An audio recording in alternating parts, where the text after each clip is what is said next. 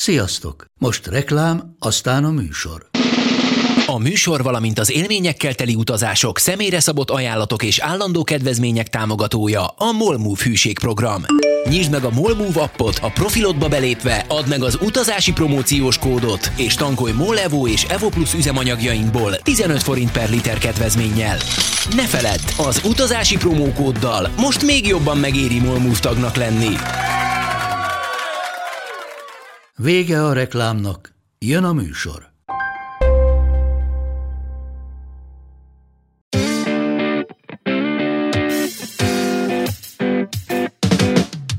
Sziasztok, drága hallgatók, én Mátai András vagyok. Ez itt az Utazási Podcast negyedik évadának első része, ahol mindent ott folytatunk, ahol az előző évadban abba hagytuk. Az első adásban egy már ismert országba megyünk vissza, de hát mit csináljak, ha a sztorik kifogyhatatlanok? Ebben a részben Fedor Anna közel negyed évszázados történetét meséli el, amikor is minimális felszereléssel keresztül szerte Borneo őserdeit.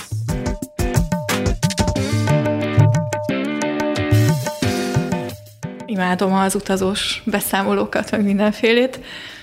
És akkor meghallottam ezt a Indonéziáról sztorizgatunk sorozatot, és annyira nosztalgikus volt, és annyira följöttek az ilyen régi emlékek, hogy teljesen ilyen nosztalgikus hangulatba kerültem, és akkor írtam neked, hogy Hogy mi lenne, hogy ha... mi lenne, hogyha velem is sztorizgatnál egy kicsit, mert igazából annyira nem tudtam elmesélni senkinek, mert ugye egy évig voltam kint, és amikor hazajöttem, akkor hát nem az volt, hogy akkor most mesélj három hónapig folyamatosan, mert kb. annyit tudtam volna mesélni. Nyilván mindenkinek meséltem, szüleimnek is, barátnőimnek is, meg minden, de hogy nem volt ilyen, nem tudom, órákig akkor most csak Indonéziáról beszélgetünk. Pedig ezt szokták csinálni egy csomóan, hogy hazajönnek, és már idegesítik a családot, a barátokat, és azért jönnek el a podcastbe, mert barátokat már idegesítem vele, úgyhogy valahol Igen. olyan közegnek kell Hát mesélni, biztos én is az rá. elején egyfolytában indonéziai sztorikkal jöttem fel, mindenről az jutott eszembe, amikor hazajöttem. Na és a két Indonéziában sztorizgatunk, az uh, voltak ilyen ismerős jelenetek. Hát a, nagyon, tehát amiket az emberekről mondtak, hogy a, az ottani embereknek az attitűdje, a hozzáállása, akkor amiket, hát ez, amit nem is tudom már melyik vendéged mondta, hogy fölül a buszra, és akkor kikérdezik. Tehát, hogy fölülsz a buszra fehér emberként, akkor aki éppen melletted ül, az szóval fog tartani, valószínűleg egész úton, és akkor mindig végigmennek ugyanazokon a kérdéseken, a, Ettél-e már? nem, nem, nem, a buszon nem azzal kezdik. Először megkérdezik, hogy hogy hívnak. Aztán az, hogy hány éves vagy, van-e barátod? Tehát én fiatalányként voltam, úgyhogy ez egy ilyen elég gyakori kérdés volt. Van-e barátod? Hol laksz? Mióta vagy itt? Á, már beszélsz indonézül, mert én akkor már beszéltem indonézül, és akkor ezekre próbáltam indonézül válaszolni. És mit tanulsz? kik a szüleid, tehát, hogy így a, és akkor, és akkor volt, aki ezzel megelégedett, tehát volt ez a tíz standard kérdés, valaki ezeket végigkérdezgett, és utána megelégedett ezzel, mindent megtudott, amit akart, és békén hagyott, és akkor volt, akivel meg rendes beszélgetés alakult ki ebből. Úgyhogy egy kicsit olyan volt ott mindig így tömegközlekedéssel közlekedni, mint egy ilyen celebnek, akit így mindig mindenki szóval tart, és nem lehet csak úgy eltűnni a tömegben, hanem mindig, mind, tehát mindig jelen, jelen kellett lenni, vagy úgy nem tudom, föl kellett erre készülni, nem lehet csak úgy elbújni. Azóta voltál? Nem. Nem. És Nem így ha, voltam. ha, ha ezeket a sztorikat szerinted változott? A Hát- sztorik alapján nem. Hát azért 24 évről beszélünk, nem? Az már Igen. ne, egy negyed évszázad. Igen, igen, és én, és én próbáltam, így Google Maps-en is megnéztem a, a régi helyeinket, és persze úgy, olyan szinten változott, hogy, hogy csomó házat nem ismerek meg, tehát nyilván épültek új házak, minden, de én, én úgy látom, hogy azért az utcakép nagyon hasonló. Mm. Volt, ahol nem tudom, földút volt, most aszfaltozott, de én nem látok óriási változást, de persze vissza kéne menni. A nyelv az biztos rengeteget változott. Facebookon néha beszélgetek még a régi barátaimmal, és látom, hogy a slang az iszonyat sokat változott, tehát alig értem, hogy mit mondanak, főleg az ilyen írásban az ilyen rövidítések. Tehát mindent rövidítenek, minden szót. És az nem angolból jön? Hát ő az indonéz szavakat rövidítik. Az indonézeket. Meg, meg belekeverik a jávai szavakat, és akkor azoknak a rövidítése, és Néha, néha nem értem már mm. őket. És, és egyébként 24 év távlatából neked még annyira megy az indonéz, hogy ha nem szlengül beszélnek, akkor azt még úgy értenéd? Um, valamennyire értem, igen. Most igen, né- néha nézek YouTube videókat indonézül, hát ott is attól függ, hogy melyik szigetről, mely, milyen akcentussal, meg hát leginkább az, hogy melyik szókincs, milyen szókincsel, tehát hogy mi a témája. De hát, hogyha olyan témák, amikben én otthon voltam, akkor azért az, az úgy megy. Biztos rengeteg szót elfelejtettem, azt tuti, de, de azért nagyjából értem. Milyen szinten ment? Az jól, indonéz? jól. Um, Tehát folyékonyan tudták kommunikálni a bármiről, ami így a hétköznapi életben igen. szembe jött. Aha. Igen. Um, ugye mi úgy mentünk ki ezzel a Dharma Sziszva ösztöndíjjal, amivel nagyon sokan, hogy semmi nulla nyelvtudással, ráadásul abban az évben, amikor mi kimentünk, akkor volt egy kis gebasz is, mert akkor volt Suhartónak, a második prezident, ugye, aki a 30 évig volt elnök Indonéziában, akkoriban váltották le, és előtte nagy ilyen forrongások voltak, meg 50%-os infláció, szóval nagyon durva volt, és ez azon a tavaszon volt, amikor ki kellett volna derülnie, hogy mehetünk-e vagy sem, tehát hogy megkaptuk-e az esztendíjat vagy sem. És hát nem, nem tudtak semmit, tehát azt se tudták, hogy meg lesz-e tartva, mert akkor éppen akkor ennek ki kellett volna derülnie, akkor kocsikat gyújtottak fel az utcán, meg boltokat fosztogattak az indonézek, szóval akkor nagyon úgy nézett ki, hogy nem mehet senki Indonéziába, és emiatt nem hirdették ki az eredményt, úgyhogy valamikor nyár közepén derült ki, hogy mehetek, szeptember, szeptember 1-én mentem végül. Szeptember 11-én, bocsánat. Tehát, hogy valahogy nyár végén derült ki. Tehát én egész nyáron úgy számítottam, hogy, hogy ebből nem lesz semmi, úgyhogy nem is kezdtem el indonézül tanulni, hanem, hanem tényleg a nulla tudása. Tehát azt se tudtam, hogy mi ez az ország. Semmit nem tudtam róla. Repülőn se ültem még soha életemben, tehát ez ilyen mélyvíz volt. Hányat írunk most? 1900? 98. 98. 98. szeptember 11-én mentem ki, és akkor a 99. augusztus elsőjén jöttem haza, hogy a szigetre még itthon legyek. Az volt a cél? Igen, igen, hogy sziget előtt térjek haza mindenképp. Egyébként simán vannak olyan hallgatóink, akik akkor még nem is éltek. Persze. Na, na. 90, 98. Igen. Honnan Úgyhogy- jött a... Honnan jött a motiváció, hogy oda Igen, menjek? meg hogy, hogy, hogy ugye ez még az internetnek a, a kezdetén van, és nincsenek Mhm. blogok, nem az, hogy kinyitod az internetet, Nem. és akkor a social médiából folyik, hogy én nem, most itt... volt egy atlaszunk otthon, és megnéztem, hol van Indonézia, Igen. tehát kb. ennyit tudtam róla. És Sokkal, sokan- többet nem. Illetve én valami miatt a fejembe vettem, hogy a gimi és az egyetem között egy évre el akarok menni valahová. Nem tudom, hogy ez honnan jött, fogalmam sincs, és én Afrikába akartam menni, és annyit tudtam csinálni, hogy a telefonkönyvből kinéztem az afrikai nagykövetségeknek a telefonszámait, tehát megnéztem ezt a térképen az afrikai országok nevét, Mhm. mert azt se tudtam, és akkor a nevük alapján kikerestem a telefonkönyvből, és végighívogattam őket, hogy van-e valami ösztöndíj. És nem volt sehol semmi. De konkrétan fölhívtál, Igen. jó napot kívánok, blablabla. Szeretnék az- Afrikába menni. nagyon, Kemény. nagyon naív. És akkor igazából ez így nem jött Elfogytak össze. az afrikai országok. Elfogytak, és nem volt sehol semmilyen ösztöndíj.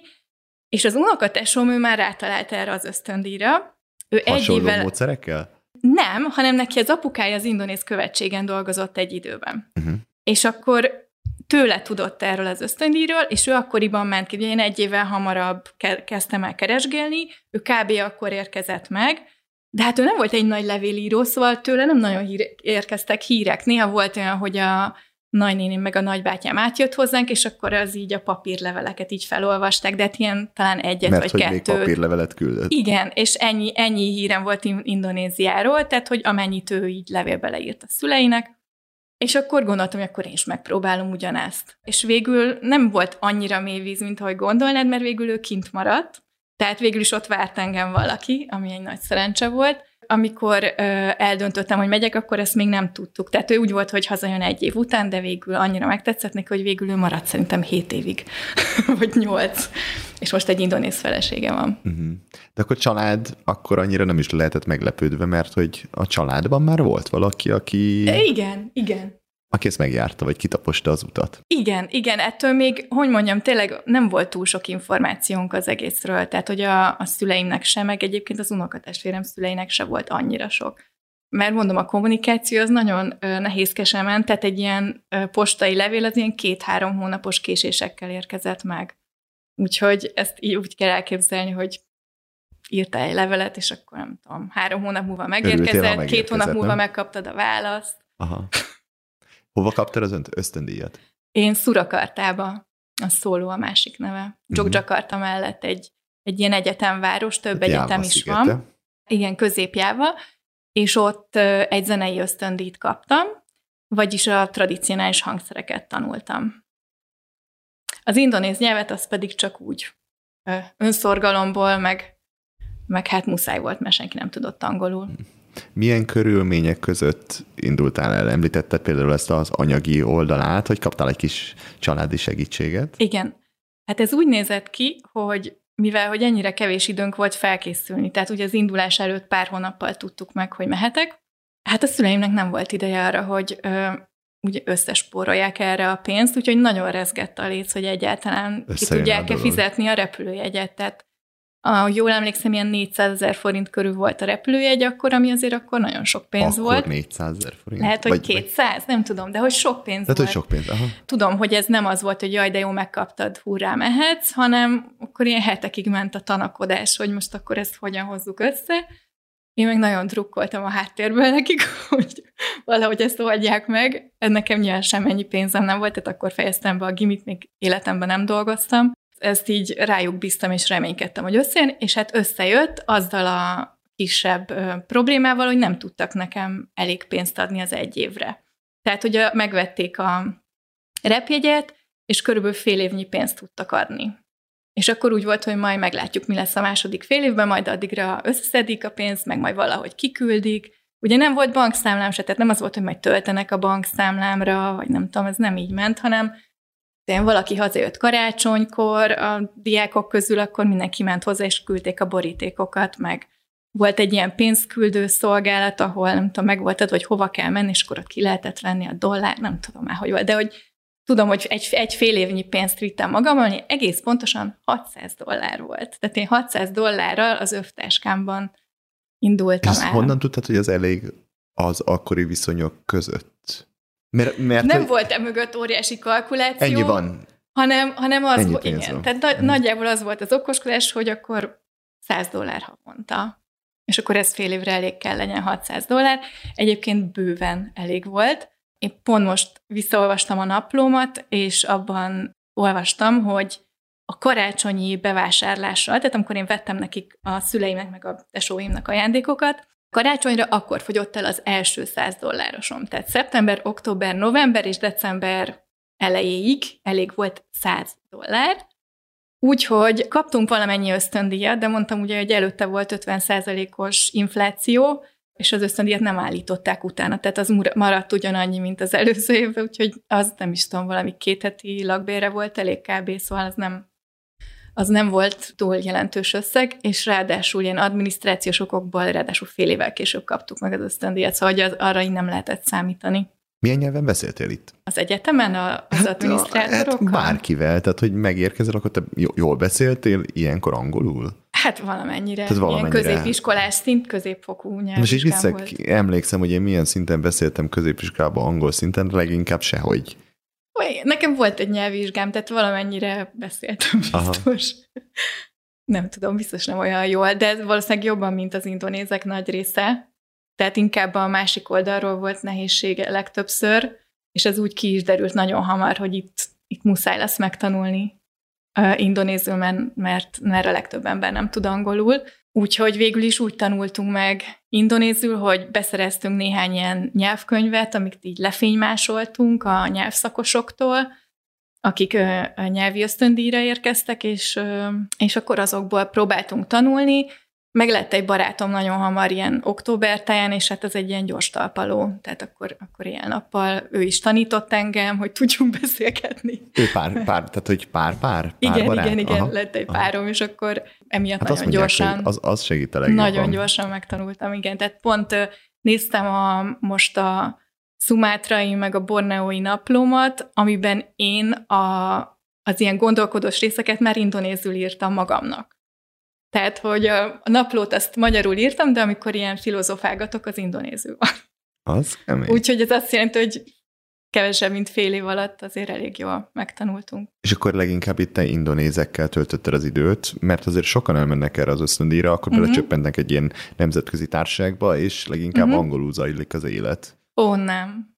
Nem. Tehát volt nemzetközi társaság abszolút, volt két magyar lány, akikkel nagyon sok időt töltöttem, velük utaztunk Szumátára, meg Borneóra is, illetve három magyar lány, de az utazás, az, utazásokra csak ketten jöttek, és egy olyan házban laktam, ahol voltak indonézek is, meg, meg külföldiek is. Tehát volt egy angol srác, egy német srác, egy indonéz, meg én, meg az indonéznek néha barátja ott volt. Szóval de nagyon sok indonéz barátunk járt oda, tehát a mi uh, házunk az egy ilyen központi szórakozó hely volt gyakorlatilag. Egy közösségi tér. Egy közösségi tér, aminek nyitva volt szó szerint az ajtaja éjjel-nappal, de tényleg, és oda jöttek be az emberek, és egy csomó indonéz. Tehát, hogy ebben is szerencsém volt, mert az unokatesom lakott itt, ebben a házban, és akkor ő onnan kiköltözött, és átadta a szobáját nekem, de ő is visszajárt, tehát ő is visszajárt, és neki már voltak barátai, úgyhogy ott egy nagy indonéz társasággal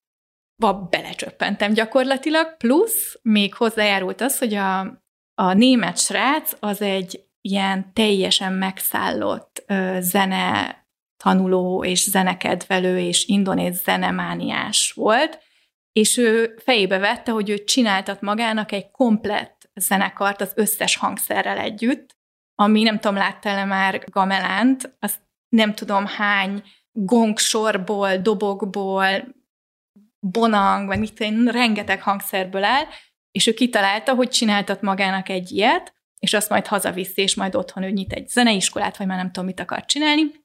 Na, de hát, hogy ezt, ezeket a hangszereket ott készítették a nappalinkban.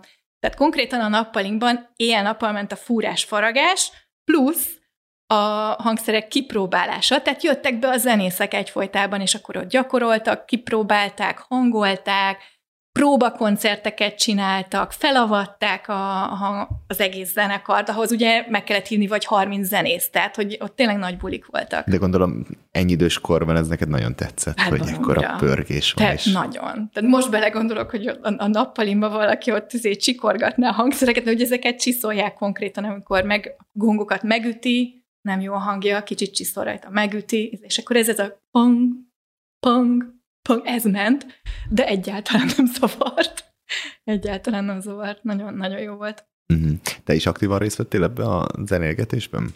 Igen, én, én meg egy kicsit tanultam ott, na hát a zenetanulás az, az, ér, az érdekes volt. Szóval ez úgy, úgy történik ott, hogy van ez a zeneszak, tradicionális jávai zene. Te ilyet tanultál itthon is? Nem, és miért De... pont ezt választottad? Én, hmm. én hegedülök, hegedültem uh-huh. itthon kiskorom óta, és akkor azt gondoltam, hogy lehetett választani táncot, nyelvet vagy zenét. És azt gondoltam, hogy a nyelvet így is úgy is meg fogom tanulni, most nem akarok emiatt nyelvszakra járni, tánchoz nem olyan sok közön van, és akkor legyen zene. Igazából így. És az volt az érdekes, hogy ott a, ez igazából ugye egyetem, tehát az gimnázium után mennek oda, de mégse olyan, mint egy zeneművészeti főiskola, vagy mint a zeneakadémia, mert oda olyanok is mennek, akik nulla zen, semmilyen zenét nem tanultak korábban. Tehát voltak olyan... És még lehet, hogy érzékes sincs hozzá? És volt olyan, akinek még érzékese volt, látszólag. Tehát konkrétan volt olyan osztálytársam, aki szeptember elején bejött, és annyit nem tudott leénekelni, hogy megadtad a hangot, és nem tudta azt a hangot eltalálni. Tehát hogy nem az, hogy a dalt nem tudta elénekelni, vagy nem tudott megtanulni, egy hangot nem tudott leénekelni konkrétan, és akkor a tanárnak az volt a módszer, hogy megadta neki a hangot, ő pedig így csusz, csusz, csúsztatta a hangját, hogy és így próbáltak megkeresni, és nem találta. És akkor a tanár azt mondta, hogy akkor most mindenki egyszer, és mindenki egyszerre énekelte azt az egy hangot, iszonyat hangosan, és akkor valahogy bejött neki, és akkor megtalálta a hangot. Na most ez a srác fél év múlva gyönyörűen énekelt. Tehát nem tudom, ez hogy sikerült, de olyan gyönyörű hangja volt, és annyira szépen énekelt, hogy csak na. De olyanok is voltak ott, akik meg ez a tipikus uh, zenész család generációk óta, kiskora óta játszik minden hangszeren, és gyakorlatilag már csak a kis apróságokat, finomságokat, meg a mesterektől tanulni jött, szóval, hogy nagyon sokféle ember volt, és hát köztük voltunk mi is, akiknek ugye még az volt a plusz nehézség, hogy ez egy másik skála. Tehát a hangközök másképp néznek ki, és konkrétan a mi fülünknek úgy hangzik, mintha hamis lenne. És azt kell eltalálni, és ez, ez iszonyú nehéz ezt megtanulni, és igazából olyan, hogyha nem gyakorolja az ember, akkor visszacsúszik. Tehát azok a dalok, amiket ott megtanultam, az ottani skálákon, ha most megpróbálnám elénekelni, akkor azok a hangok nem ott lesznek, ahol náluk kéne, hogy legyenek, hanem a, a, le, a legközelebbi, mm, igen, európai skálán levő hanghoz becsúsznak azok a hangok, és akkor, és akkor hogyha kihagytam egy-két, mondjuk például, amikor elmentünk utazni, amikor onnan visszértem, akkor mondta az énektanár, hogy pff, el, eltűnt a skálád, tehát hogy itt nincs, elfelejtetted. Uh-huh. Annyira és akkor kezdtem előről. Nem állt rá a füled még ennyire sem, hanem... Hát ez egy, igen, ez, ez egy... Ez egy magadra kényszeríted azt a ritmust, vagy azt a hangot? Azt a hangot, igen. Azt Tehát olyan, mintha de... neked direkt hamisan kéne énekelned más hangokon. A gamelándra pont ezt mondják, hogy valakinek ilyen csilingelő, másnak pedig igen. ilyen ritmustalan, igen. valami összevisszaság. Igen. És én se voltam benne biztos, hogy ez egy kicsit ilyen össze-vissza az egész. Na, nagyon más, mint az európai. Egyébként erre emlékszem, hogy ugye úgy mentem ki zenét tanulni, hogy életemben nem hallottam indonéz zenét. Az első, nem tudom, hetekben az unokatesom elvitte egy koncertre, leültetett, hogy akkor most hallgassuk meg ezt a koncertet, és akkor a végén ilyen félve megkérdezte, hogy tetszik? hogy tetszik, az mert ezt fogod tanulni egy évig. És tetszett? És nagyon tetszett Igen? szerencsére, Aha. úgyhogy neke, nekem, nekem nagyon varázslatos ettől függetlenül iszonyú sokat kellett volna gyakorolni ahhoz, hogy, hogy bármilyen jó szintet el tudjak érni. Nekem a rebab az viszonylag jól ment a hegedű miatt, a rebab az egy ilyen húros hangszer, és ott a, a hangok lefogása, a vonó technika, meg ezek azok nem voltak nekem nehezek, úgyhogy ez viszonylag jól ment. De mondjuk az ütős hangszerek, az a, dob, nekem elképzelhetetlen volt, hogy hogy lehet abból az egy darab dobból, ami kétfenekű dob, vagy tízféle hangot kihozni. Én akárhogy ütöttem, ugyanúgy szólt, és voltak olyanok, akiknek meg egyszerűen így tartotta a kezét, úgy tartotta a kezét, és teljesen más hangok jöttek ki ugyanabból a hangszerből. Annak ellenére, hogy ott volt, és ez, vagy ott volt a segítség is, és azért mentél, hogy te neked azt megtanítsák. Igen, de és hát, mégse. De nem sikerült. Tehát igazából az, az, hogy ott ugye, nem tudom, naponta néhány óránk volt, egy-két, kettő vagy három óra, az nem volt elég ahhoz. Tehát ahhoz, ahhoz órákat kellett volna még gyakorolni otthon, hogy, hogy megfelelő szintre jussunk, és hát ezer más minden elvonta a figyelmünket. Ugye kezdve on, onnan, hogy itt a legtöbb óra fél nyolckor kezdődött reggel. És oda beérni egy kicsit nehéz volt. Uh-huh. A mai világban, amikor már van az internet, és felgyorsul az egész világ, és mindenhol kicsit így felhozza azokat az elmaradottabb részeket. Uh-huh. Még mai napig elég nagy különbség van a mondjuk az európai és mondjuk egy ázsiai, dél-kelet-ázsiai kultúra között. Most abban a világban, uh-huh. amikor nem volt ez a gyorsító, például az uh-huh. internet, akkor én úgy gondolom, hogy sokkal nagyobb különbség volt. Biztos. Ez neked a hogyan csapott? milyen Mindenben, van? tehát akár a hétköznapi életben, a kultúrájukban, a uh-huh. felfogásukban, a, a nézetükben, uh-huh. hogy te ebből mit tapasztaltál, Ó, vagy mit éreztél? Mindent. Sok minden, tehát hogy úgy éreztem mindig, hogy így, így lábújhegyen kell járni, és figyelni, hogy mit szabad, mit nem. Tehát nagyon, nagyon oda kell figyelni. Én így mindent elfogadtam így gondolkodás nélkül, tehát tényleg ilyen tini aggyal, így mindent beszívtam, és, és nem kérdőjeleztem meg semmit. Nagyon konzervatívok voltak így ahhoz képest, amit én ismertem, tehát mind öltözködésben, mind viselkedésben.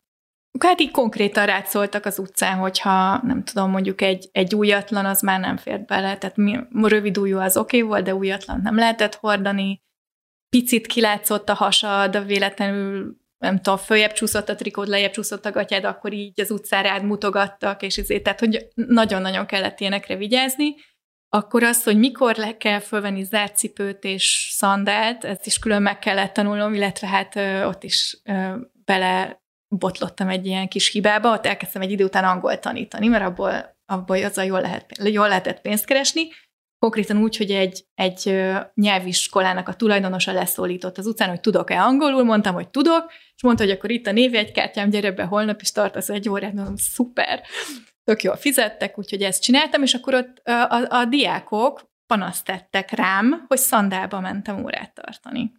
És nekem akkor az nem volt még világos, mert az egyetem környéke meg mindig mindenki szandában járt. Tehát ott a cipő, soha nem láttál cipőt. Úgyhogy azt gondoltam, hogy ez oké. Okay. De mint kiderült, tudom, ha te vagy a tanár az iskolában, akkor meg nem. Tehát ilyenek. Akkor egy csomó ilyen apró szokás, hogy nem szabad úgy ülni, hogy a lábad valaki felé nézzen. Ugye mert mindig a földön ültünk minden ilyen szociális helyzetben, akár ha meghívtak valakihez a házukba, vagy akár egy koncerten, mindig mindenki a földön ül, mezitláb, és nem szabad úgy ülni, hogy kinyújtott lábbal a másik felé, hanem vagy magad elehúzod, vagy törökülésbe. Akkor az, hogy nem szabad bal kézzel odaadni valamit, mert ugye az a fenéktörlőkéz, mert ugye nincs WC papír. Nem volt egyáltalán. Nem volt WC papír konkrétan.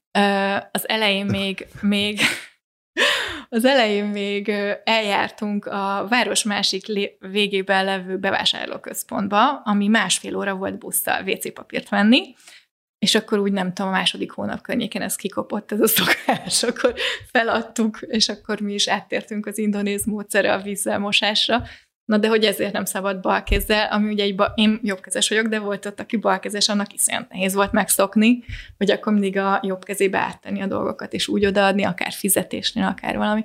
Na, de hát, hogy, hogy egy csomó ilyen apró szokás, meg ez az általános ilyen, amit mondanak, hogy a jávaiak úgy, úgy extrán, ez a halusz és malu, tehát, hogy kicsit kimért, kicsit szégyellős, kicsit udvarias, tehát, hogy ilyen finomak, vagy nem tudom, mi a jó szó hogy nem, nem beszélsz hangosan, nem kezdesz ilyen nagy, haho, nem hahotázol ilyen hangosan, vagy nem is tudom, tehát egy csomó ilyen, ilyen viselkedésbeli dolgok. Ugyanez a, a testtartásban, tehát hogyha én át, átmész valaki előtt, akkor kicsit így meghajolva mész át, és meghajtod magad, szóval, hogy önérvényesítés, és nem tudom, kiállok magamért, nem, ez ennek az ellentetje. Hát ott, amit sokan meséltek már, ugye, hogy csak közösségben gondolkodnak, és az Igen. egyéni igen. Az, az egyén az, az háttérbe Igen. szorul.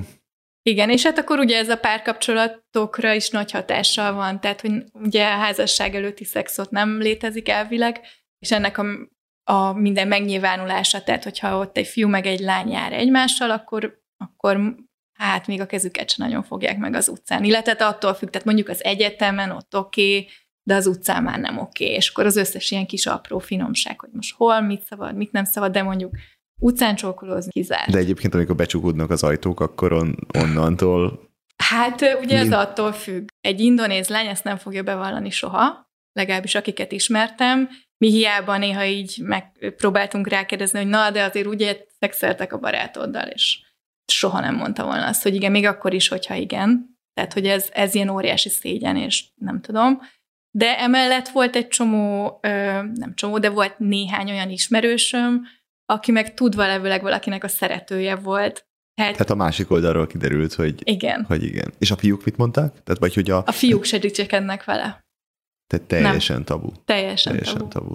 Uh-huh. Igen. És köztetek ez a, ez a párkapcsolat ilyen szinten, ez neked meglepő volt, hogy voltak meglepő dolgok, hogy valamit szabadott, nem szabadott, vagy azért, vagy akkor azért megtapasztaltad, hogy ez mind csak a kirakat, és egyébként, hogy ugyanúgy ők is emberből vannak, csak eljátszák kifelé azt, hogy hát bizonyos uh-huh. dolgoknak meg kell felelni a, a, a társadalomban, vagy az elvárásoknak. Az én barátom az egy ö, nyugati lányokon edződött Aha. fiú volt, tehát hogy neki nagyon sok, nem sok, kettő, azt hiszem kettő vagy három barátnője volt előttem már, aki amerikai, meg nem tudom, volt talán egy angol barátnője, Szóval ő, ő már eléggé ilyen elnyugattisjasodott volt ilyen szempontból, úgyhogy vele nem volt semmi nem, um. fura ilyen szempontból, de az, hogy az utcán nem lehetett semmi, csak kimutatni, az egyértelmű volt. Tehát, és a család?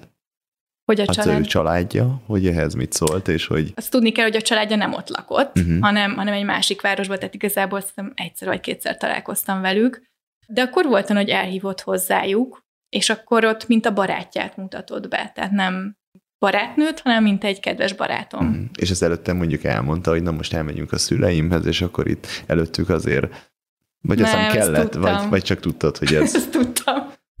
Ez egyértelmű volt. Uh-huh. Szóval ezzel nem volt, nem volt... Láttam a párokat, hogy hogy viselkednek, és akkor én utánoztam mindent, úgyhogy mondom, hogy mint a szivacs. Uh-huh. De azért nagyon sokat segíthetett, hogy volt melletted valaki, aki bevezetett a, a hétköznapi életben. Igen, igen, minden. nagyon, meg ráadásul ő zenész volt, uh-huh. és akkor ebben a, ebbe a zenész társaságba is bevezetett, szóval ez nagyon jó volt, hogy rengeteg koncertre mentünk, az ő előadásaira is elmentem, ahol ő zenélt, tehát ő hivatásos zenész volt, neki ez volt a foglalkozása, ami ott azt jelenti, hogy hát ott, ott egy koncert, az, az tudod, hogy ilyen 6-8 óra hosszú, tehát az elkezdődik este 6-7 körül, vagy 8-kor, és akkor tart hajnalig. És mi, mi történik? Egy komoly zenei koncert, szóval ez a komoly zene, ez nem, ez nem egy buli, hanem egy komoly zenei koncert, ahol ülnek a hallgatók. És nyolc órán keresztül ott ülnek? Igen. Vagy mondjuk kibejárkálnak, és van közben egy, egy ilyen aktív élet? Általában valamilyen alkalomból rendeznek, tehát nem olyan, mint nálunk egy hangverseny, hogy bemész egy hangversenyterembe, meghallgatod az int és hazamész, hanem van valami oka általában a zenének. Például akár egy esküvő, akár egy ilyen-olyan családi ünnepség, vagy voltak a nagyon érdekes a szellemátánok. A szellemátán az olyan volt, amikor valamilyen tárgyat úgymond így meg kell tisztítani a gonosz szellemtől. Ennek is voltak ilyen ünnepségei. Például ő neki egyszer volt egy motorbalesete, és akkor az a motor, meg az a ruha, amiben ő volt, az ilyen elátkozottnak számított a baleset után, tehát hogy bal szerencsét hozott, és akkor azt ki kellett szellemátanozni, hogy újra lehessen használni, mert különben újra bal szerencsét hozott volna, és akkor volt a motornak egy szellemátánya, meg külön volt a Börgyekinek egy szellemátánya, ami szintén egy ilyen, az egy kicsit rövidebb koncert volt. A Börgyekinek csak négy órás koncertje volt, de akkor igen, az egy esemény, tehát akkor arra meghívnak mindenkit, ha egy faluban van, akkor konkrétan az egész falut, ha városban van, akkor tényleg ezek általában nyitott dolgok, szóval nem belépős, meg nem, hanem aki hallja, az oda mehet. De akkor kvázi minden nap van valami koncert, nem? Általában igen. Uh-huh. És ugye pont mi a, az egyetemnek a művelődési háza mellett laktunk, úgyhogy ott tényleg kb. akármikor oda mentünk, volt valami, és akkor ezeken a legtöbbször van étel is, hoznak, felszolgálnak mindenféle ételeket, és akkor az emberek jönnek, mennek, leülnek, esznek egy kicsit, cigizgetnek, beszélgetnek egy kicsit, hallgatják a zenét, valaki elalszik, de egy nagyon laza És események. szeretnek erre járni. Igen. Uh-huh. Kifejezetten várják. Kaja Igen. miatt, társaság miatt, uh-huh. vagy a zene miatt? A zene miatt is. A zene miatt. Meg uh-huh. hát, a, a, az ilyen, hogyha ez egy falusi esemény, akkor azt úgy kell elképzelni, hogy a, a faluból szinte mindenki zenél. Tehát akkor ez úgy néz ki, hogy a zenészek cserélik egymást. Tehát, hogy egy kicsit játszol a dobon, aztán elmész és valaki más átveszi a faluból azt a hangszert, és akkor ő folytatja. És akkor ő zenél két óráig, aztán alszik egy kicsit, valaki más átvesz, és akkor így tanulnak meg a, az emberek zenélni. Sokkal jobban benne van az életükben. Uh-huh. Uh-huh. Igen. Most, hogy visszaolvastad a naplókat, milyen érdekességet látta vele, amin így elnevetted magad, ami, ami még így a jáva életről szól. Hát a, napló, a naplóim azok az utazásról szóltak, tehát a szumátrai, meg a, a borneói, meg a balinéz útról. Hát ott én azon voltam, én most vagyok nagyon úgymond igényes, vagy nagy igényű, inkább így mondanám. Szerintem igényes vagyok, csak nem nagy igényű. De hát azért, amiket ott írok, az, az durva. Ezt felolvastam a férjemnek. Volt egy ilyen rész, hogy amikor hajóval mentünk Borneóra, és akkor ez egy kétnapos hajóút volt, ö, olcsó, ott ekonominak hívják, tehát gazdaságos osztályon utaztunk, ami azt jelentette, hogy volt egy ilyen több száz fős hálófülke, tehát konkrétan a hajónak a gyomra, az így tele volt ö, ágyakkal, de úgy, hogy ezek az ágyak egymás mellett voltak szorosan. Tehát, hogy nem, nem lehetett belépni két ágy közé, hanem így folyamatosan. sor, folyamatosan így a sorágyak így egymás mellett, tömött sorokban, és akkor az elején ki, kiosztották a matracokat, de matrac az, az nem volt garantált, hogy jut matrac, és az se volt garantált, hogy jut ágy. Tehát, hogy eladták annyi egyet, hogy simán betöltötték az összes ágyat, és volt, akinek nem jutott. Úgyhogy az elején, mikor felszálltunk a hajóra, akkor, akkor itt tülekedni kellett, és akkor mindenkinek az ügyességén, meg a, erősségén múlott, hogy szerzette magának matracot, és utána azzal a matracokkal rohantunk, és tettük le az ágyra, és akkor azt lefoglaltuk. Ti már tudtátok, hogy ezt így kell csinálni. Igen, már felvilágosítottak minket előre. És akkor írtam a naplomban nagy boldogan, hogy mennyire szuper, mindenki, mindannyiunknak, mind a hármunknak jutott ágy is, meg matrac is, és hogy egész jó ez a hajó, csak a bogarak zavarnak egy picit. De ez csak úgy ilyen mellék mondanom egész, hogy hm. meg aztán írtam, hogy hát, ott kaptunk ételt a hajón, de hát az, az, az borzalmas volt. Rizs meg ilyen minimális mennyiség, tehát tényleg ilyen két darab ilyen sóska levél volt a tetején kb., és egy kis hal, ami egy picit büdös volt. És akkor ezt így írom, hogy nem volt olyan rossz, a hal egy picit büdös volt, és másnap írom, hogy hasmenésem van szerintem a haltól. És hát akkor ezekben a hálófülkékben, a neonfényben kellett aludnia több száz emberrel, szóval ez... Ahol egy idő után a mindenféle szagok... Igen, igen, de még szerencsések voltunk, mert jutott hely. Tehát mert volt, akik a, a folyosón töltötték azt a három napot a csomagjaikon üldögélve. Úgyhogy... Három, három túra volt, amit, amit csináltál? Februárban voltunk Szumátrán, az három hét volt, utána rögtön utána, egy hét után át, átmentünk Kalimantanra, ami ugye Borneo, az volt egy hónap, az egész március, és utána még elmentünk, az kicsit később már tavasszal vagy nyáron, kétszer két hetet voltunk. Még az elutazás előtt még egyedül elmentem két hétre Balira. Na menjünk el erre a, a Borneori, uh-huh. er, erről már meséltél, uh-huh. és ez nekem nagyon felkeltette az érdeklődésemet, amilyen kalandokba ti ott keveredtetek. Ó, ez szuper volt. Mi volt, hogy nézett ki a csapat, és mi volt az elképzelésetek? Igen. És mi volt a... Hát hogy, hogy indultatok el ilyen felszereléssel, mitek um, volt? Semmi. Semmi, semmi nem volt. Gyakorlatilag semmi. a semmi. Tehát úgy kell elképzelni, hogy én előtte az utazásról annyi fogalmam volt, hogy nem tudom, a szüleimmel elmentünk néha sátrazni, tehát hogy még ez volt így a legkalandosabb dolog, mondjuk evezni, vagy trabanttal a, nem tudom, a környező országokba, tehát ennyi, meg a nyári táborok, és az, hogy hogyan kell csomagolni egy utazásra, meg hogy egyáltalán mi az az utazás. Tehát, hogy én ott találkoztam először olyan emberekkel, akik így hosszú távon utaznak, tehát nem akik elmennek két hétre nyaralni és hazamennek, hanem akik így utaznak egy fél évig vagy egy évig, és hát persze iszonyatosan megtetszett, de akkor még nem is ez volt a fejemben, hanem csak az, hogy hát itt vagyok a világ másik végén, ki tudja, hogy valaha életembe ide jöhetek-e még, úgyhogy akkor nézzünk meg annyit, amennyi belefér a pénzünkbe, meg az időnkbe. És akkor igazából a magyar lányok közül kettővel, az Anna Marival és az Eszterrel, meg az Eszternek az indonéz pasiával indultunk útnak. Az apropó az időzítés az azért így volt, mert a szünet volt az egyetemen, és akkor a, a, az Eszternek a barátja az a szüleit ment haza meglátogatni. Tehát úgy volt, hogy akkor oda megyünk hozzájuk először, és utána mi megyünk tovább. Uh-huh.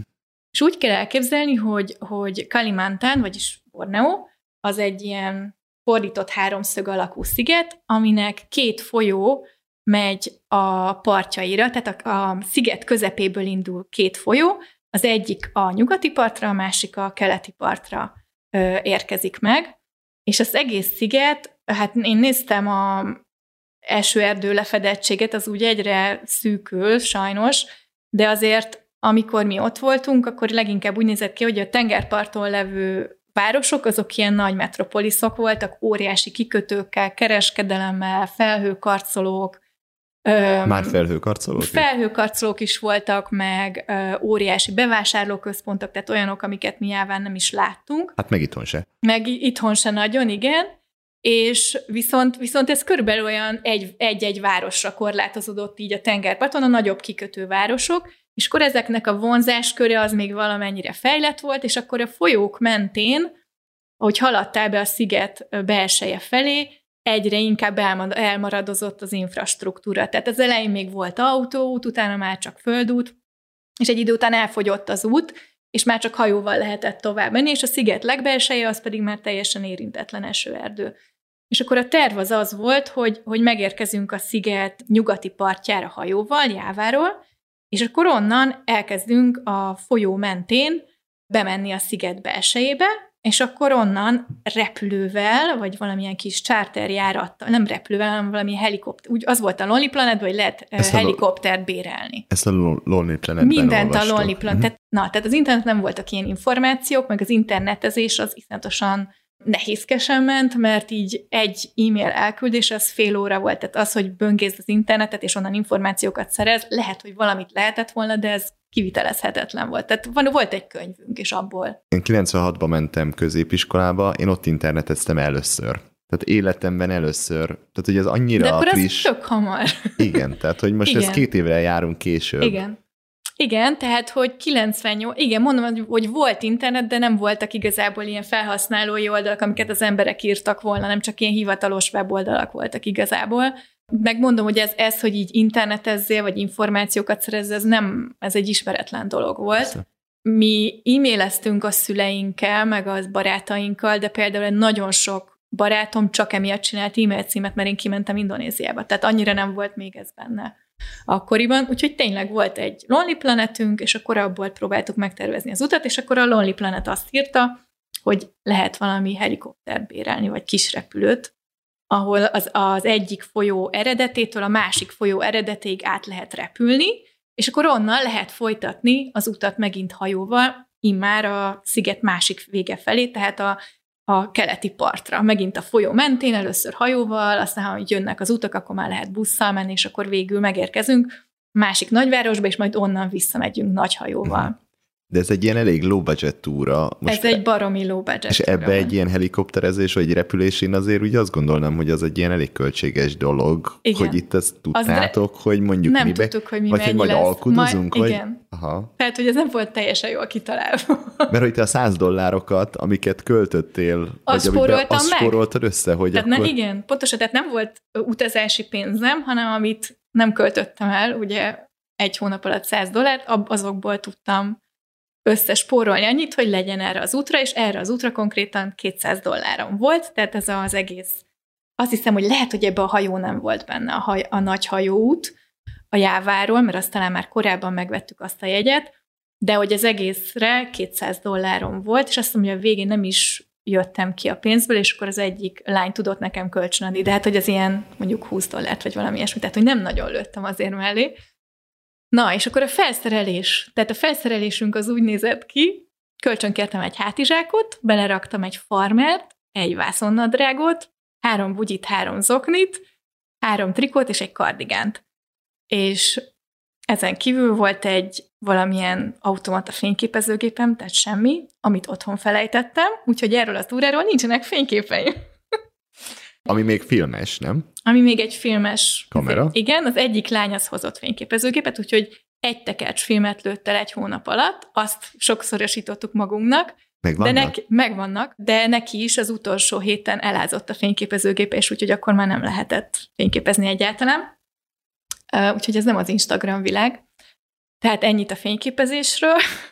Telefon nem volt, volt egy Lonely Planetünk, volt egy jegyzetfüzetem egy tollal, ugye ez volt a napló, hálózsákunk se volt, meg sátrunk se, meg semmi, hanem volt, vittem magammal kettő darab szarongot, tehát végül is két ilyen lepedőt. Kendő. Igen, két ilyen lepedő méretű kendőt, és ennyi volt a felszerelésünk. Se kulacs, se semmi. Tényleg Tehát semmi, ab, abba a világ, se volt. Abban a világban ezek nem is voltak szerintem így jellemzőek, nem? nem. Tehát, hogy így a többieknek nem se nagyon nem, volt. Aha. A többieknek se volt, az egyik lány az már ilyen tapasztaltabb utazó volt, neki volt ilyen zsebes utazónadrágja.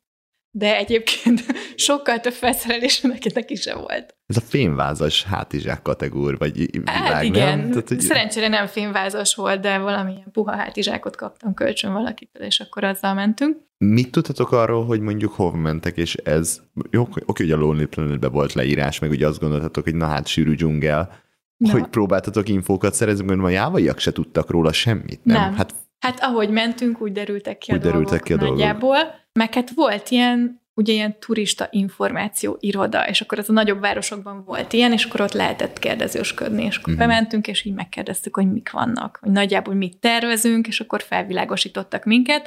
És igazából ez ki is derült, amikor megérkeztünk Jáváról a nagy hajóval, talán elmentünk még a, a srác szüleit meglátogatni, és akkor onnan mentünk el egy ilyen turista információba, és ott kiderült már, hogy ez a repülő ez nem nagyon fog menni, mert hogy benőtte a leszállópályát a dzsungel.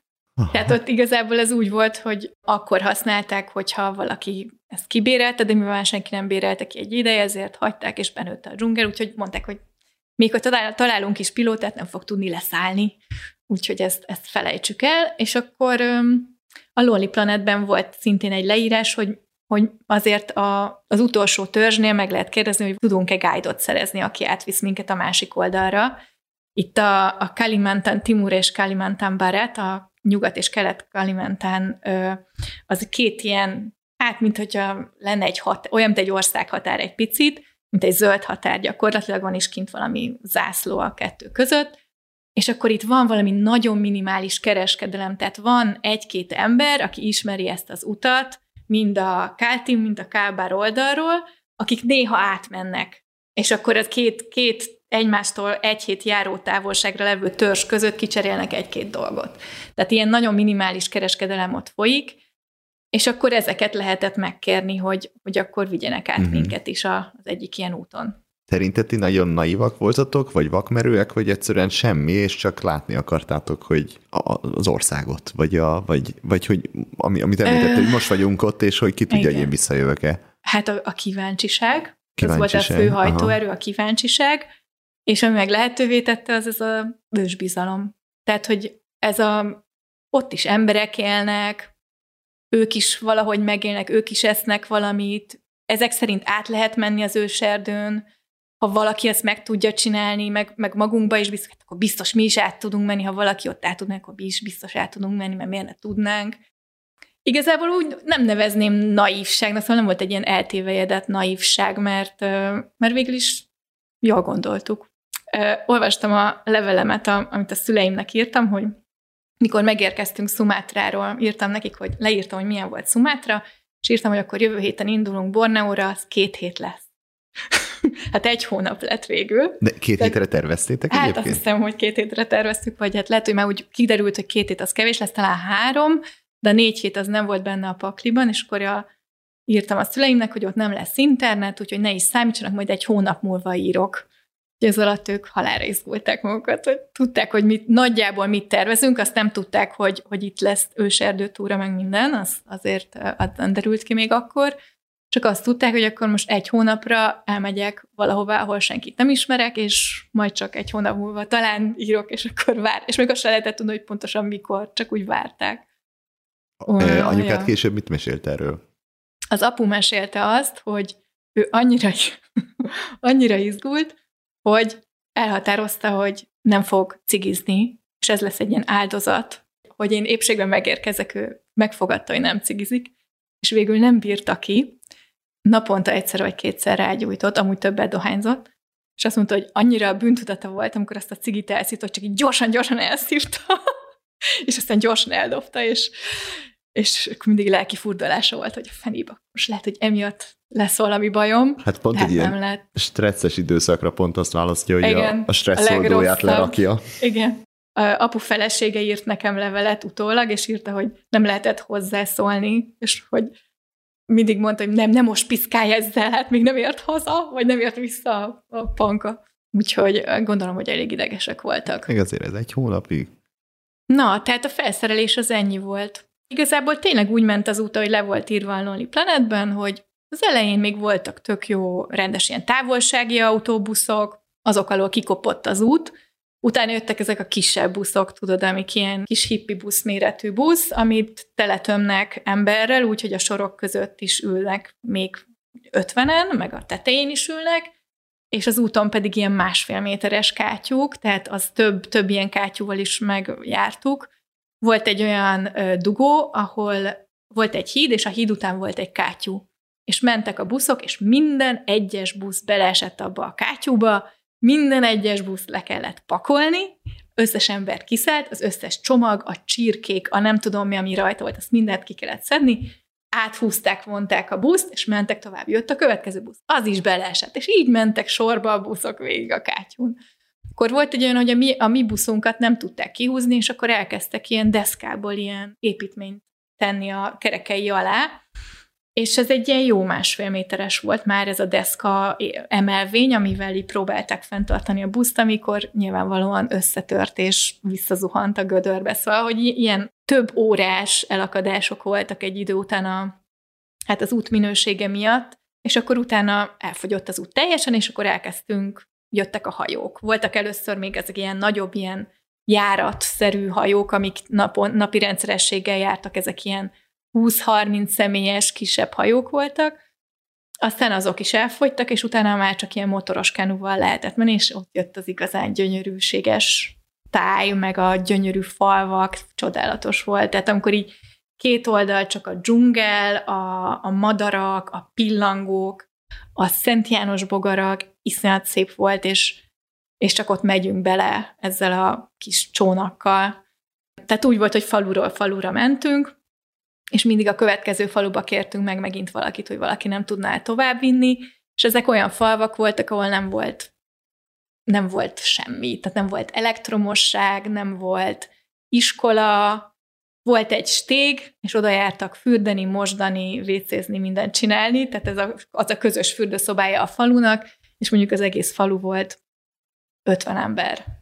Tehát ezek igazából törzsek voltak. Náluk aludtatok ilyenkor? Igen. Náluk. Igen. És a vendégszeretet az határtalan volt? Az, az volt. Az volt. Igen. Tehát ezzel nem, ezzel nem kellett aggódni, hogy ú, nem lesz hol aludnunk, hanem mindig megérkeztünk, akkor oda gyűlt az egész, az egész falu, falu, megkérdezték, hogy kik vagyunk, mik vagyunk, elmondtuk, és akkor általában egy idő után előkerült a falufőnök, és akkor őt kérdeztük meg, hogy hol tudnánk megszállni, és akkor általában vagy az ő saját házában, vagy valakit kijelölt, hogy kinek a házában aludjunk, és akkor a, elővettük ugye a, az egy darab ö, szárongot, azt leterítettük, és akkor azon aludtunk, a másik szárongot meg magunkra terítettük, és az volt a takaró, szóval ennyi. Tehát akkor ott fölajánlottak egy négyzetméter talajt a, a kunyhójukban gyakorlatilag, szóval ezek nem is házak voltak olyan szempontból, hogy nem általában csak ilyen gyékényből épült építmények voltak. Nem is értem, miért cipelünk ennyi mindent mindenhova. Igen. Igazából... Ez csak a személyes kényelem, nem? Abszolút. Csak azért, Abszolút. hogy, el, hogy elmenjünk valahova, akkor elvigyük magunkat azt a kényel, Igen. azt a kényelmi szintet, amit itthon megszoktunk. Igen. Mondjuk én aludtam fapadlón, vagy ilyen indonéz mentavái házikóban fapadlón, hát az mondjuk nem sokat. Igen, kényelmetlen.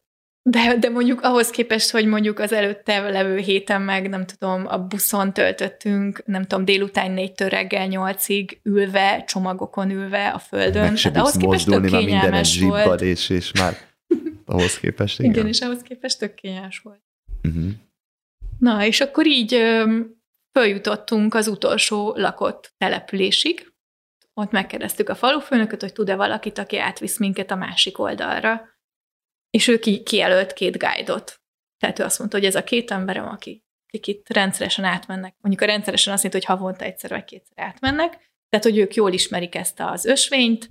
Az ösvényről azt kell tudni, hogy ez nem egy ilyen, mint egy turista ösvény, hogy így látszik, hanem nem látszik. Tehát, hogy, hogy így a mi szemünkkel nem látszott, hogy itt lenne bármilyen ösvény. Teljesen úgy nézett, mintha csak úgy mennénk az erdőbe bele, de aztán kiderült egyszer, amikor letértünk az ösvényről véletlenül, tehát egyszer eltévedtünk, és egy jó másfél óra volt, mire visszakeveredtünk az ösvényre, na akkor kiderült, hogy mi a különbség az ösvény meg a nem ösvény között, mert a nem ösvényen úgy lehetett haladni, hogy ilyen tíz métert fél óra alatt, úgyhogy vágták előttünk bozott vágóval a, az erdőt. Annyira sűrű volt az erdő, hogy nem lehetett lépni konkrétan, úgyhogy nagyon fontos volt, hogy ismerjék az ösvényt, mert különben sem eddig nem jutottunk volna el teljesen sűrű, benőtt dzsungel. Teljesen. És akkor itt is, ameddig lehetett, a, a folyó mentén haladtunk nagyjából. Mert ott lehetett haladni. Igen, mert ott, ott egy kicsit ugye ritkább volt, illetve mind, ez az ösvény, ez így cikázott a, a patak, ott már csak egy patak volt, a patak két oldala között, tehát néha az egyik oldalon ment, néha a másik oldalon, és hát emiatt egyfolytában át kellett kelni a, a patakon naponta ötször, hatszor. Néha ez azt jelentette, hogy derékig érő vízben, néha meg csak térdig érő vízben, és hát tele volt piócákkal. Szóval ott, ott, ott azért az, az, az volt, talán ez volt a leg, a leg Na, meg, az egyetlen negatívum igazából. Ez volt az mondanám. egyetlen? Um, meg a kaja. Majd azt is elmondom. Na jó, mekkora piócák ezek? Ezek pici piócák, tehát ilyen két-három centiméteresek, tehát nem ez az orvosi pióca, amit itthon látunk, vagy láttál esetleg filmekben, hanem ilyen kis pici két-három centi piócek, viszont amivel ilyen picik, ezért be tudnak mászni mindenhova. Konkrétan a zokninak a szövetei, szövetét szét tudják túrni úgy, hogy a szövet szálak között át tudják fúrni magukat. Mondjuk mennyi idő alatt mész át egy ilyen patakon? Tehát ugye ez egy ilyen ak- 15 másodperc? Hát, annyi idő alatt? Vagy Hát ti ott nem, lo- volt, hogy percek. Tehát Percek? volt, ahol így egyensúlyozni kellett, elestél, elcsúsztál, fölkeltél. Mhm. Meg hát nem csak a patakban voltak, hanem a mellette levő növényzetben. Tehát ott minden, minden nedves, egyfolytában mindig minden nedves, az egész ruhát egész nap vizes gyakorlatilag. Úgyhogy ezek a piócek nagyon Nem jól csak a- érzik magukat. Tehát nem csak a patakban, tehát nem az, Nem amikor csak. belelépsz, hanem folyamatosan. hanem folyamatosan a patak mentén, ott, ott végig tele volt minden piócákkal, ilyen jó több tucatot leszettél egy lábadról. Tehát né, megálltunk néhány óránként pihenni, és akkor leültünk, levettük a zoknit, cipőt, és akkor szedegettük le a piócát mindenhonnan. Hát ez volt a rutin, hogy Ez volt a rutin, leültünk, és akkor leszedegettük, vért, ömlött így a vér Ömlött. mindenhonnan. Tehát igen, így a cipőnkből így ki lehetett így önteni a vért, így a cipő sarkából. a cipőből, kiöntötted a vért. Igen, és tőle visszavettük. visszavettük az oknit, amit már szétrágtak a piócák, a, a cipőt. De konkrétan lyukak voltak az oknin? Igen, Bugyiba? ott is. Mindenhol. Tehát, hogy És te ezt főleg a, lá, tehát a, főleg a lábunkon, tehát ahol, a, ahol az ajnövényzet ugye mindig is súrolta a lábunkat, ott tapadtak ránk, és akkor volt, amelyik följött, nem tudom, a hónod aljáig, nem tudom, egy-egyet lehetett találni a hátunkon, de inkább így a lábunkon voltak. És te ezt hogyan kezeltétek? Hát ö, rezignáltan. Ez egy van. idő után, igen. Az első napon még sikítoztunk, hogy jaj, jaj, amikor még csak egy vagy kettő volt, és akkor az egyik lánynak volt szúnyogriasztó spré, azt ráfújtuk, a pi- a pióca tök jól így összepöndörödött, és magától leesett, és akkor nem kellett megfogni ugye a Meg nem vérzett? Vagy akkor is vérzett? Mert Akkor, akkor, akkor is vérzett, de akkor nem kellett ugye letépni magadról. De hát ez nagyon hamar elfogyott az a spré, mert hát mindenki ezt használta, úgyhogy igazából utána már tépkedtük magunkról, és akkor hát megszoktuk, De idő hogy után meg ez van. Igen, A guide-ok ugyanígy? Tehát Igen. hogy ők is tépkedik, és Igen. ők is megszokták, ez van. Hmm. abszolút. Ők csak ők mezitláb voltak, ők hamarabb Csak- észrevették magukon, tehát ez az előnye a mezitlábaskodásnak, hogy ők rögtön látták a láb, lábukon, hogyha ráment egy pióca, mi meg ugye csak akkor vettük észre a cipőbe bemászó piócákat, amikor megálltunk. És ők közben is, akár ilyen menet közben, hogy mondjuk érzi, hogy csípi. és akkor letépte magáról, De érzed, hogy csíp? eldobta. Vagy nem, Nem. nem, érzed, Nem. ugye? Tehát, Amikor megcsíp, nem veszed észre. Csak, Hát és hogy hogyha- van, van ilyen érzéstelenítő, gondolom a nyálában, Hmm. meg virahadásgátló, hogy Tehát ha hatékonyabb legyen. bele se nézel mondjuk a, nem tudom, a nadrág alá, akkor te nem is tudod, Akkor hogy éppen tíz észre. pióca szívi a véredet. Nem. Uh-huh.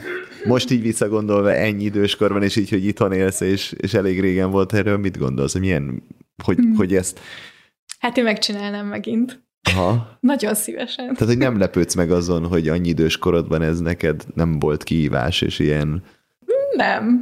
Úgy belefér a Mhm. képbe. belefér. Abszolút. A törzsőnök, ott vagyunk még a faluban, Igen. a törzsőnök, ö, ti ind, az indonéz nyelven beszéltek, Igen. és ők nekik az a, az első nyelvük, vagy ezek Nem. már olyan törzsek, akiknek megvan a saját nyelvjárásuk? Ott mindenkinek megvan a saját nyelve. Tehát az indonéz az egy hivatalos közös nyelv, és sokszor nem is tudnak olyan jól indonézül az ilyen helyeken, mert hogy az iskolában tanulják az indonézt, és hát itt egy csomó ember nem járt iskolába, vagy le- lehet, hogy, lehet, hogy nem tudom, pár osztályt kijárnak, és elmennek valahova, de ezt nem tudom igazából, mert nem tanult, volt a közönség. Ez egy tanult nyelv, Ez egy nem tanult pedig... nyelv, igen.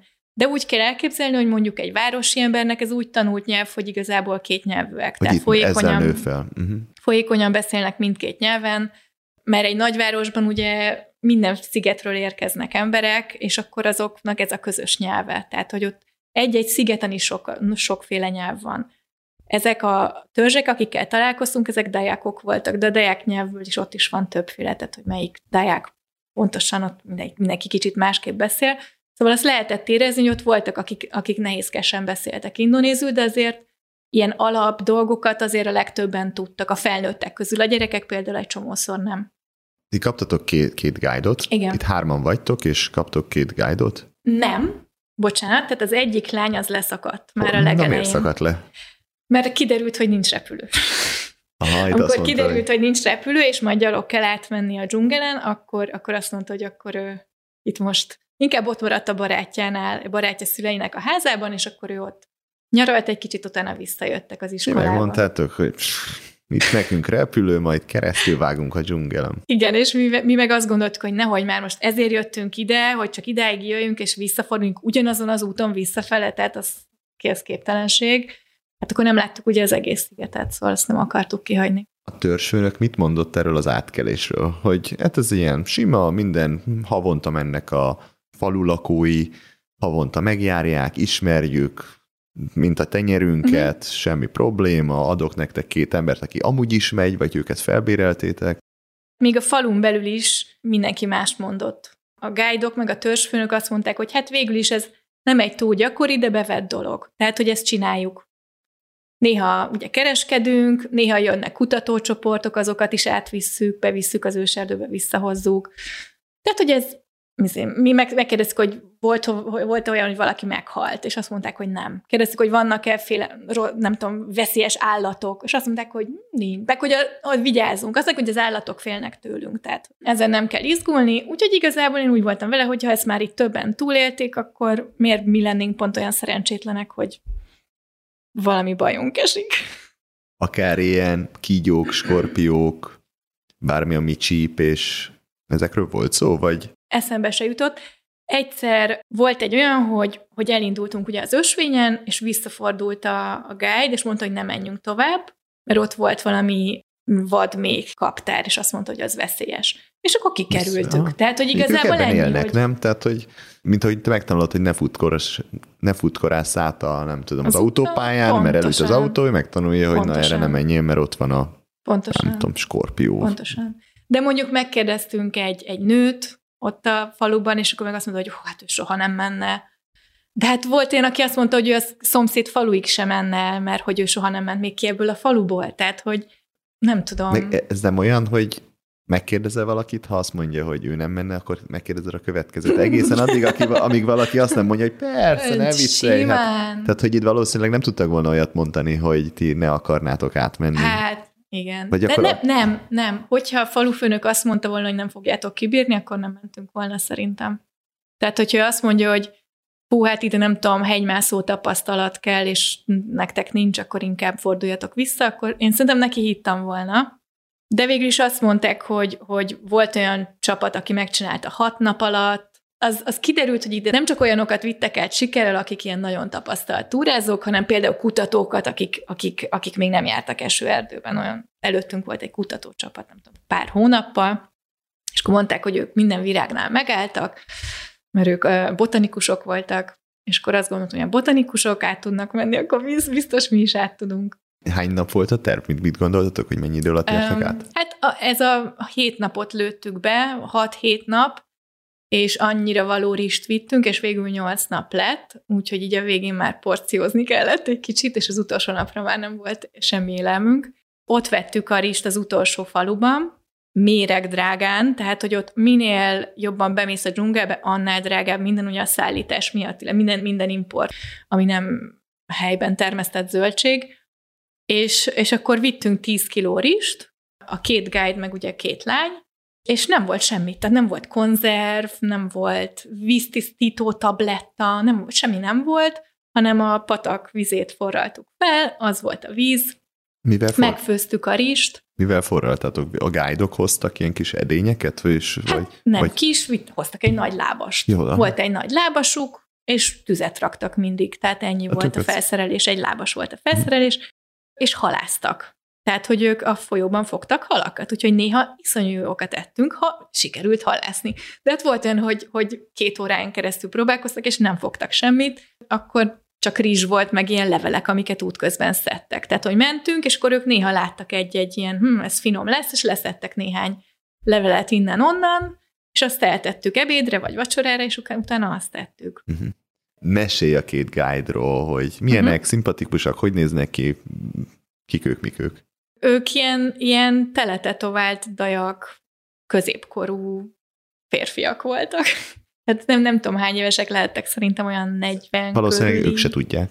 Lehet, hogy ők se tudják, nem tudom, de ez a tradicionális torok tetoválás, ami így végigmegy az áltól lefelé, az egész felső testük tele volt tetoválva, de egyébként egy rendes ilyen bermuda nadrágban voltak. Tradicionális ez a bambusz tetoválás? Azt nem tudom, hogy hogy készítették, csak a mintára mondom, hogy tradicionális, hogy a mintázata az olyan uh-huh. volt. Tehát azt néztük, hogy ott a Kalimantánnak a, a nyugati részén ott ez a tetoválás, a keleti részén pedig a gyöngyök tehát hogy ott nagyon sok gyöngyöt hordanak, és akkor ennek van ez a tradicionális módja, a tetoválásnak is, meg a gyöngyözésnek is, és van a városi, az elvárosiasodott módja, az meg a tele, az a rendes tetoválás, mint ami nálunk is, hogy mindenféle szeretlek Julcsa, meg nem tudom, típusú tetoválások. Mondjuk az inkább a börtöntetkó. Lehet. A két guide tartunk. Igen. Szóval ők szimpatikusak? Ő, szimpatikusak voltak, de nem beszéltek annyira jól indonézül, és nem is beszélgettünk velük olyan sokat. Tehát, hogy velük ilyen, ilyen biznisz szerű volt, volt az egész. Őket hogy felbéreltétek? Őket felbéreltük, Business. igen. Aha. Tehát, hogy kifizettük nekik azt az utat, és ők vitték a csomagjainkat, szóval nekünk csak egy ilyen kis, kis hátizsák volt a hátunkon, amúgy a nagy hátizsákunk is kicsi volt, de szóval azt ők vitték, de hát leginkább a rizs. Én akartam mondani, hogy sok cucc nem volt nálatok. Nem volt túl sok cucc, de hogy a, a, ami nagy cucc volt, az a rizs. A 10 kiló rizs, meg a lábas, meg nem tudom, a forralt vizet néha vittük magunkkal, hogy ne, hogy ne kelljen újra, tehát hogy azért valamennyi vizet mindig vittünk. Azokat ők, ők cipelték, és hát ők vágták az utat, ha kellett vágni az utat. Meg ők, ők csinálták meg a sátrat, ami nem sátor volt, ugye, hanem vittek két darab ponyvát, ilyen műanyagfóliát, és akkor az egyiket mindig kiterítettük a földre, a másikat meg valamilyen ágakra kifeszítették, hogyha éjszaka esik az eső, akkor ne ázzunk el. Szarongot leterítettétek? És Szarongot akkor... a fóliára, és akkor így. És kvázi egymás mellett, tehát egy ilyen... Egymás mellett így sorban. négyen sorban feküdtünk a fólián, igen. Uh-huh. És ilyen bármi, hogy éjszaka nem tudom, a nem tudom, mik meg nem ásszanak, bogarak és a pióca, tehát ez így semmi. nem semmi, hogy semmi. nem tudom, van ilyen, valaki mesélte, hogy mielőtt lefekszik, és nem kell a dzsungelbe menni, hanem fölmenni a pilisbe, hogy körbe pisilik, a, ahol alszanak. Hát igen. Semmi? Semmit nem csináltunk. Vagy ők én... el, elmormoltak két imát lefekvés előtt? Hogy... Nem. Semmi. Én, én, én úgy voltam vele, hogy ha ők biztonságban érzik magukat, akkor biztos igazuk van. Tehát én se izgultam, és ők nem csináltak semmit, tényleg. És volt egyébként, hogy megcsíptek. Tehát volt olyan, hogy, hogy arra ébredtem hajnalban, hogy tele van a lábam, csípéssel valamilyen hangyák másztak meg. Na, az durva volt, tehát az megmaradt több hónapig. Tehát az, az egy ilyen rendesen begennyesedő, nagyon ronda sebek lettek. Tehát az, az valamikor az út vége felé volt, de nem akkor volt egyébként csúnya, tehát az akkor még csak piros volt, és akkor utána kezdett így elfertőződni, meg begennyesedni, meg nem tudom. És utána a következő hetekben nem tudtam aludni, mert minden hajnalban arra ébredtem, hogy iszonyatosan viszket az egész lábszára, mind a kettő. És az jó pár hét volt, míg elmúlt, de ilyen fehér foltok azok maradtak, egy, egy évig rajta maradtak kb. Szóval az egy idő volt, míg meggyógyult. Na, hát akkor, na, Lehet, szóval hogy körbe kellett volna pisilni a fenébe. Igen, ezt nem tudtam. Meg egyszer megették a hangyák a, a bugyimat. Nem, raj, nem azt, hogy rajtam volt, hanem amit kiterítettem. Hogy micsoda? Megették. Ugye, hogy kevés ruhát vittünk, minden este kimostuk, ami rajtunk volt, és kiterítettük száradni. És én olyan buta voltam, hogy nem egy fára terítettem ki, hanem egy ilyen földbe szúrt botra terítettem ki aznap az oknimat és a ugyimat. Miért lett volna jobb, hogyha fára rakod? Nem tudom, a fákon sose ették meg. Nem tudom, de hogy gondolom, ez túl közel volt a földhöz, vagy én erre gyanakodtam, hogy ez volt a probléma, és reggelre azt láttam, hogy csak a gumi maradt belőle tehát konkrétan a textil részét, azt megették. Az, az egy, egész eltűnt? Az egy, az egy ilyen apró cafatok voltak a földön helyette, és a, a gumi körvonala az megmaradt a bugyinak, azt nem tudták elrágni, vagy nem tudom, az nem volt finom. És az oknit is, tehát hogy az okniból is így a, a varrásoknak a vastagabb részei megmaradtak, de maga az anyag az így eltűnt. És ez ott volt mellettem, tehát ennyire engem is meghettek. Hát, de hát ez az, hogy ott akkor voltak dolgok, amik rákcsáltak, harabdáltak, csipkedtek, mindenfélét csináltak csak. Voltak. És ez hogy, hogy konstatáltad? Hogy hát, most... hát, hogy a fenébe akkor most már csak két bugyim és két zoktim e- Ennyi, ugye? és a gájdok meg csak nem tudom, röhögtek Röhögtek, rajta? ők röhögtek, nekik ez hát vicces, ez vicces volt, persze. Abszolút. ez hatalmas annyi volt, azért egy olyan érzésre emlékszem, hogy azért ebből a nem létező sátorból, aminek ugye ilyen képzeletbeli körvonalai voltak, abból azért nem annyira mertem kimenni éjszaka. Egyszer ki kellett mennem pisélni, és akkor így elmentem egy két-három méterre ettől a pányvától, vagy ponyvától, és akkor ott valami szembenézett velem a sötétben, egy ilyen csillogó szemet megláttam. Fogalmam sincs, hogy mi volt ez, és így visszarohantam. Tehát voltak állatok, de tény, hogy ők féltek tőlünk, tehát nem lát, alig láttunk állatokat, hallottunk mindenhol egyfolytában, tehát az egész erdő zsongott körülöttünk, a madárhangoktól, a majomhangokig, huhogásokig, minden, és az állandó ilyen zsongás és mindenféle hangok, ezt hallottuk, de nem láttuk őket. Tehát, hogy így érezted, hogy itt van jelenlét körülötted, de nem látod. Úgyhogy izgalmas volt. Ez még, még ilyen izgalmas, tényleg izgalmas lehetett. Hogy izgalmas ott... volt. A rovarokat láttuk, ezek a két tenyérnyi ilyen irizáló kék és zöld pillangók, de nem egyesével, hanem is százassával. Tehát amikor így volt egy, volt egy ilyen ö, hely, ahol megpihentünk ö, ebédelni, egy ilyen kis, a folyóparton egy ilyen kis homokos rész, és ott a homokban ez a több száz ilyen óriás pillangó ott iszog, itt a vizet a homokban, és megérkeztünk, és akkor így föl, fölrepültek. Nagyon jó volt, kivéve, hogy az Anna Mari félt a pillangóktól. A pillangóktól. Igen, ő úgy A dzsungel félt, közepén mitől fél az ember, mint, mint a, a pillangóktól? pillangóktól. Tehát ő úgy félt a pillangóktól, mint más a pókoktól. Úgyhogy ő ott sikítozott, hogy úristen, ő itt nem fog tudni ebédelni, de aztán végül is egy idő után megszokta, vagy nem tudom. A, a guide mennyire próbáltak titeket így a tenyerükön hordozni? Egyáltalán nem. Ennyi, hogy vitték a csomagot, uh-huh. Ők diktálták a tempót, látták, hogy tudunk jönni, szóval nem volt ilyen, hogy jaj, elfáradtál, nem.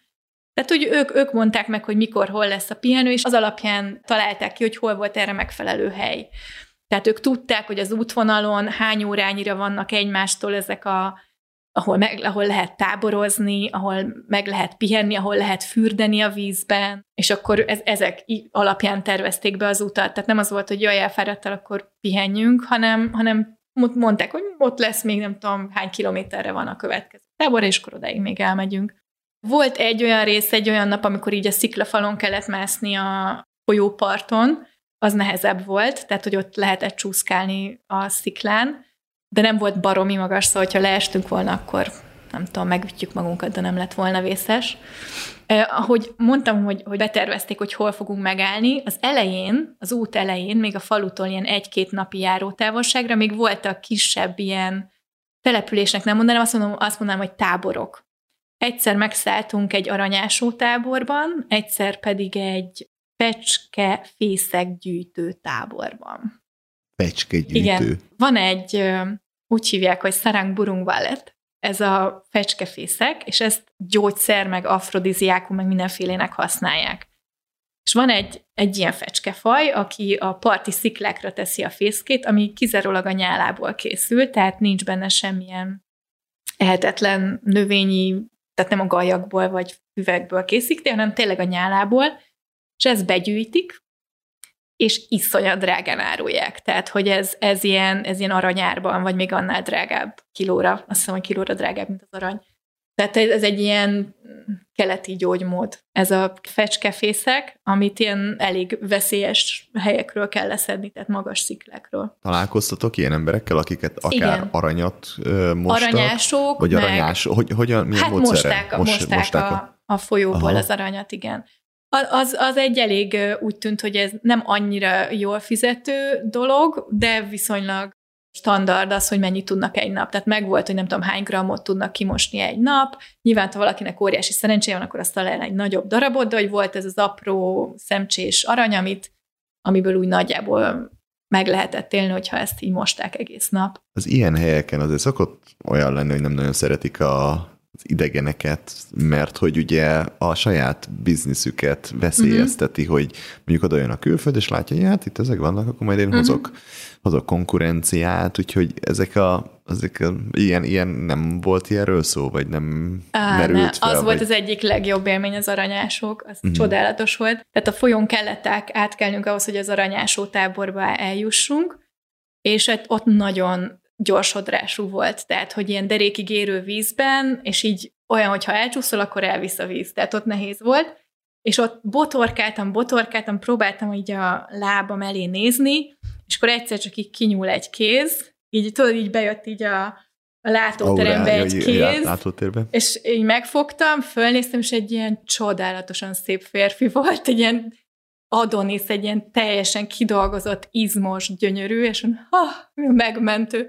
És akkor kihúztak, és egyébként meg nagyon jó fej volt, tehát ő, ő nagyon jól tudott mesélni, rengeteg mindenről mesélt, a dajak háborúkról, a kannibalizmusról, a tradicionális gyógyszereikről, mindenféléről nagyon-nagyon jókat, mert egész éjszaka mesélt, ez nagyon-nagyon jó volt. Leírtad őket? Írtam level egy csomó mindent, igen, és pont ma utána néztem egy-két dolognak, amit, amit akkor ugye mondott, és amennyit értettem, annyit leírtam belőle, és, és megnéztem a naplomba, és most interneten már rá tudtam keresni ezekre most a dolgokra. Ezeket... Például mesélt arról, hogy a másik ilyen kincs, amit ők keresnek az aranyon kívül, az a bezoárkő. A bezoárkő, kérlek szépen, akkor én sem értettem, hogy mi a fene lehet ez. Én azt gondoltam biztos valami epekőszerűség, mert azt mondta, hogy az állatok hasában van. És kiderült, hogy a bezoárkő az egy ilyen a gyomorban, meg a belegben felgyűlő ilyen emészthetetlen szőr, meg mindenféle törmelékekből néha az állatokban képződik egy, egy ilyen ovális kőszerűség. Elég undorítóan hangzik, és az is, megnézed az interneten, akkor meg fogod látni. Ez egy, a név egy alatt? Bezoár. Bezoárkő, és ez is egy ilyen óriási kincs, ez is egy ilyen csodagyógy De szer, ami ilyen, mindenre ilyen mindenhol van, hogyha miért csak ott lenne, vagy lenne, vagy mert megvolt, hogy melyik, elmondta, hogy melyik féle majomban milyen színű szokott lenni, és akkor van a ritkább, meg a gyakoribb, és a piros színű a legdrágább, és az a legritkább, meg hogy minél nagyobb, annál drágábban lehet eladni. Tehát, hogy nem mindegyik állatban van. És akkor ezért vadásszák azokat a És majmokat. akkor vadásszák az állatokat, és akkor mindig lehet izgulni, hogy találnak ebben bezoárkövet. Aztán ő mesélt a, Háború, a háborúkról, igen, mondta, hogy a, a maduraiakkal van, vannak háborúban folyamatosan, akkor éppen nem voltak, de pont két évre rá, utólag olvastam, hogy két évre rá volt egy nagy ilyen vérengzés, ahol nagyon sok madurait megöltek. Tehát a Dajak Madura ellentétről mesélt. A Madura az egy sziget Jávától északra, és onnan sok bevándorló ment Kalimantára, főleg a déli részekre, de aztán ezekben bemerészkedtek ugye egyre beljebb a, az esőerdőbe, és akkor a dajakoknak ez nem tetszett. És ilyen etnikai ellenségeskedés hmm. volt. Mivel harcoltak? Mesélt egy csomóféle ilyen tradicionális Fegyver. fegyverről. Például, hát egy, egy csomó mindent nem értettem, de mondta, hogy van valamilyen növ, ugye mindent az őserdőből gyűjtenek. Hogy van valamilyen növény, aminek a, amiből kinyernek valamiféle mérget, ami egy ilyen por. És ezt a port köpőcsövekbe ö, beleteszik, és ez olyan, hogy van ellenszere is, azt ők beveszik, tehát azt a saját falujuknak beadják az ellenszert, és az ellenséges falura pedig szélirányból ráfújják többen így ezt a port, és akkor aki ezt belélegzi, az nem tudom, halálnak halálával hal. Meg hát ők fejvadászok. Tehát, hogy ott a, az ellenség fejének a levágása, és utána azt mindenféle dolgokra használják. Milyen dolgokra? Én azt olvastam, meg hát ezt mesélte akkor, és utólag olvastam is, hogy, hogy a szertartásokon azt ilyen tartónak használják, tehát mindenféle dolgokat tesznek bele a koponyába. Vagy hát még a levágott fejbe, még amikor nem koponya. És amikor te ott voltál, ezt ő úgy mesélte, hogy ezek a, az ő hogy ez a régmúlt, vagy, vagy ez az aktuális mai napig ez a létező? Hát, ő úgy mesélte, hogy nem annyira régmúlt, de azért ő már nem csinál ilyet. Tehát én, nem, de egy aha. kicsit olyan érzésem volt, hogy azért ezt próbálja is szépíteni. Ö, tehát hát ő úgy tehát, mond, hogy érezted, úgy, hogy ez még a mai napig ott igen. akkor... És hát mint kiderült, ugye utána olvastam, hogy két évvel később konkrétan ez, ez újra megtörtént, és akkor volt, Ezen hogy találtak több száz levágott fejet, meg ilyenek. Tehát, hogy ez, ez, ez nem a régmúlt volt. Ő úgy mesélt, hogy a nagymamája az még kanibál volt, és ő is volt olyan ünnepségen, ahol ő lehetett volna az ellenség húsából, de ő nem evett. Tehát ő így mesélte el. És akkor én gondoltam, hogy hmm, hát... Mm, nehéz elhinni, ha, mert, mert hogy honnan lenne meg az az erkölcsi, erkölcsi Igen. tartás, hogy te nem eszed meg, amikor abban ősz fel. Pontosan, tehát, tehát hogy annyira kül... tradicionálisak, Igen, annyira hát ez... hagyománytisztelőek, hogy én kicsit azt gondoltam, hogy én nem tudom elképzelni, hogy azt mondod a nagymamádnak, hogy kösz, én nem kérek. Uh-huh. Hát persze, mert nem tudod azt Miért nem, mondanád? Miért mondanád? Hát De neked, valamennyire a, neked tudta, az a normális. tudta, hogy nekem meg nem az a norma, tehát ő egy viszonylag felvilágosult Na és ember ez a kérdés, hogy miért akart neked meg ilyen szempontból kvázi megfelelni, vagy egy kicsit Hát szerintem szépíteni? ezért, mert ő, ő ismerte valamennyire már a nyugati kultúrát, és tudta, hogy ez ott nem elfogadott. Hogy jót beszélgessünk, gondolom, hogy ne ijedjek meg. Mhm. És akkor mondjuk ezt, hogy kannibalizmus, gondolom volt egy szó, de azt nem értetted, és akkor ő elmagyarázta, Elmond- hogy elmagyarázta. ez azt jelenti, hogy mi Igen. megesszük a... Igen. Egyébként az, a, az elején, amikor még na- rosszul tudtam indonézul, akkor ez alapján tudtam barátokat választani, hogy ki az, aki jól magyaráz. Tehát volt olyan ember, ugye, akivel elkezdesz beszélgetni, elakadsz egy szónál, és- és nem lehet tovább folytatni, mert nem tudja elmagyarázni másképp, nem tud rá másik szót, nem tudja körülírni. És akkor voltak olyan emberek, akiknek meg ez természetesen jött, hogy tudod, akkor ő elmondja másképp, és élvezi, hogyha elmagyarázhatja, és élvezi, hogy elmondhatja, és megértetheti velem azt, hogy mit jelent, és akkor akik ezt jól csinálták, nyilván azokkal szerettem együtt lenni. És ez például egy ilyen ember volt, aki ezt nagyon jól, nagyon jól el tudott mondani. Nyilván amiket mesélt, a felét nem tudtam azokat a szavakat, mert ezek nem olyanok, amikkel jáván találkoztam volna. Ez így nagyon izgalmas lehetett, amikor így, ez így leesik, és akkor az így tudatosul benned, hogy én egy olyan helyen val- vagyok, ami ilyen szempontból egy egyedi a antropológiai szempontból talán uh-huh. az, hogy, hogy mennyire különleges helyen vagyok, és hogy ahol, amit én most találtam, és akivel most beszélgetek, valószínűleg egy kincs lenne egy, egy Igen. antropológusnak, Igen. nem? Vagy egy Abszolút. kutatáshoz, vagy Igen, ez azért nagyon izgi lehetett igen. Ők, ez a törzs, ők öm, ről mennyi információ van? Tehát, hogy fölmész az interneten több száz oldal videók, uh-huh. dokumentumfilmek, vagy kezdenek esetleg ő maguk Aha. az, az interneten megjelenni, social médiában, stb. Hát, őket? Figyelj, most ö, mondom, hogy a naplóm alapján tegnap uh-huh. próbáltam rákeresni dolgokra. Igazából csak indonézül találtam, angolul nem nagyon, de lehet, hogy a keresőszavaim olyanok voltak, hogy lehet, hogy angolul ezekre vannak más szavak és lehet, hogy a dajakot angolul más helyesírással írják. Szóval a, indonézül találtam, és akkor találtam ilyen, ilyen tudományos cikkeket róluk, hogy kvázi ilyen antropológiai leírások, ilyen közigazgatási leírások, hogy a dajakok itt, itt élnek, ott azt csinálják. Tehát tudod, ilyen, ami, ami látszott, hogy valamilyen állami Uh-huh. Megbízásból készült valami, kb. ilyesmiket találtam, Mhm. igen. Tehát valami biztos, hogy van róluk info. Voltak olyanok, akik, akik ezekből a kis törzsekből visszajártak a nagyvárosba dolgozni, és akkor hazamentek ugye a szünetben, vagy voltak egyetemisták, akik ezekben a kis ö, elektromosság nélküli falvakban nőttek fel, aztán elmentek a nagyvárosba. Tehát nekik az olyan lehetett akkor a kultusok, mint nekem oda menni. De hát megszokták, és aztán hazamennek és mesélnek róla. Szóval nincsenek elvágva, mint ahogy látod, lehet közlekedni, csak nagyon nehézkes. Tehát nem olyan, hogy felül, felülsz a buszra, megveszed a jegyet, és ott vagy, hanem akkor ez egy ilyen egyhetes út, ki tudja, hogy jön-e motoros hajó, ki, vagy nem jön, van-e rá pénze, szóval hogy nehézkes, de megcsinálható.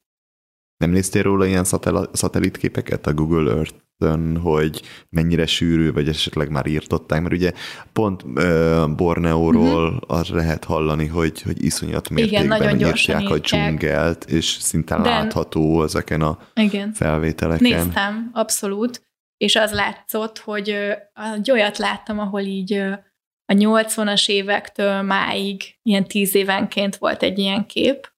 Hát és az látszik, hogy, hogy a partoktól befelé haladva írtják. És hogy összeér már, tehát hogy nem, amikor elindul. a közepe még- az még zöld. Hogyha valakinek meghozzuk a kedvét egy kis pióca csipkedésre.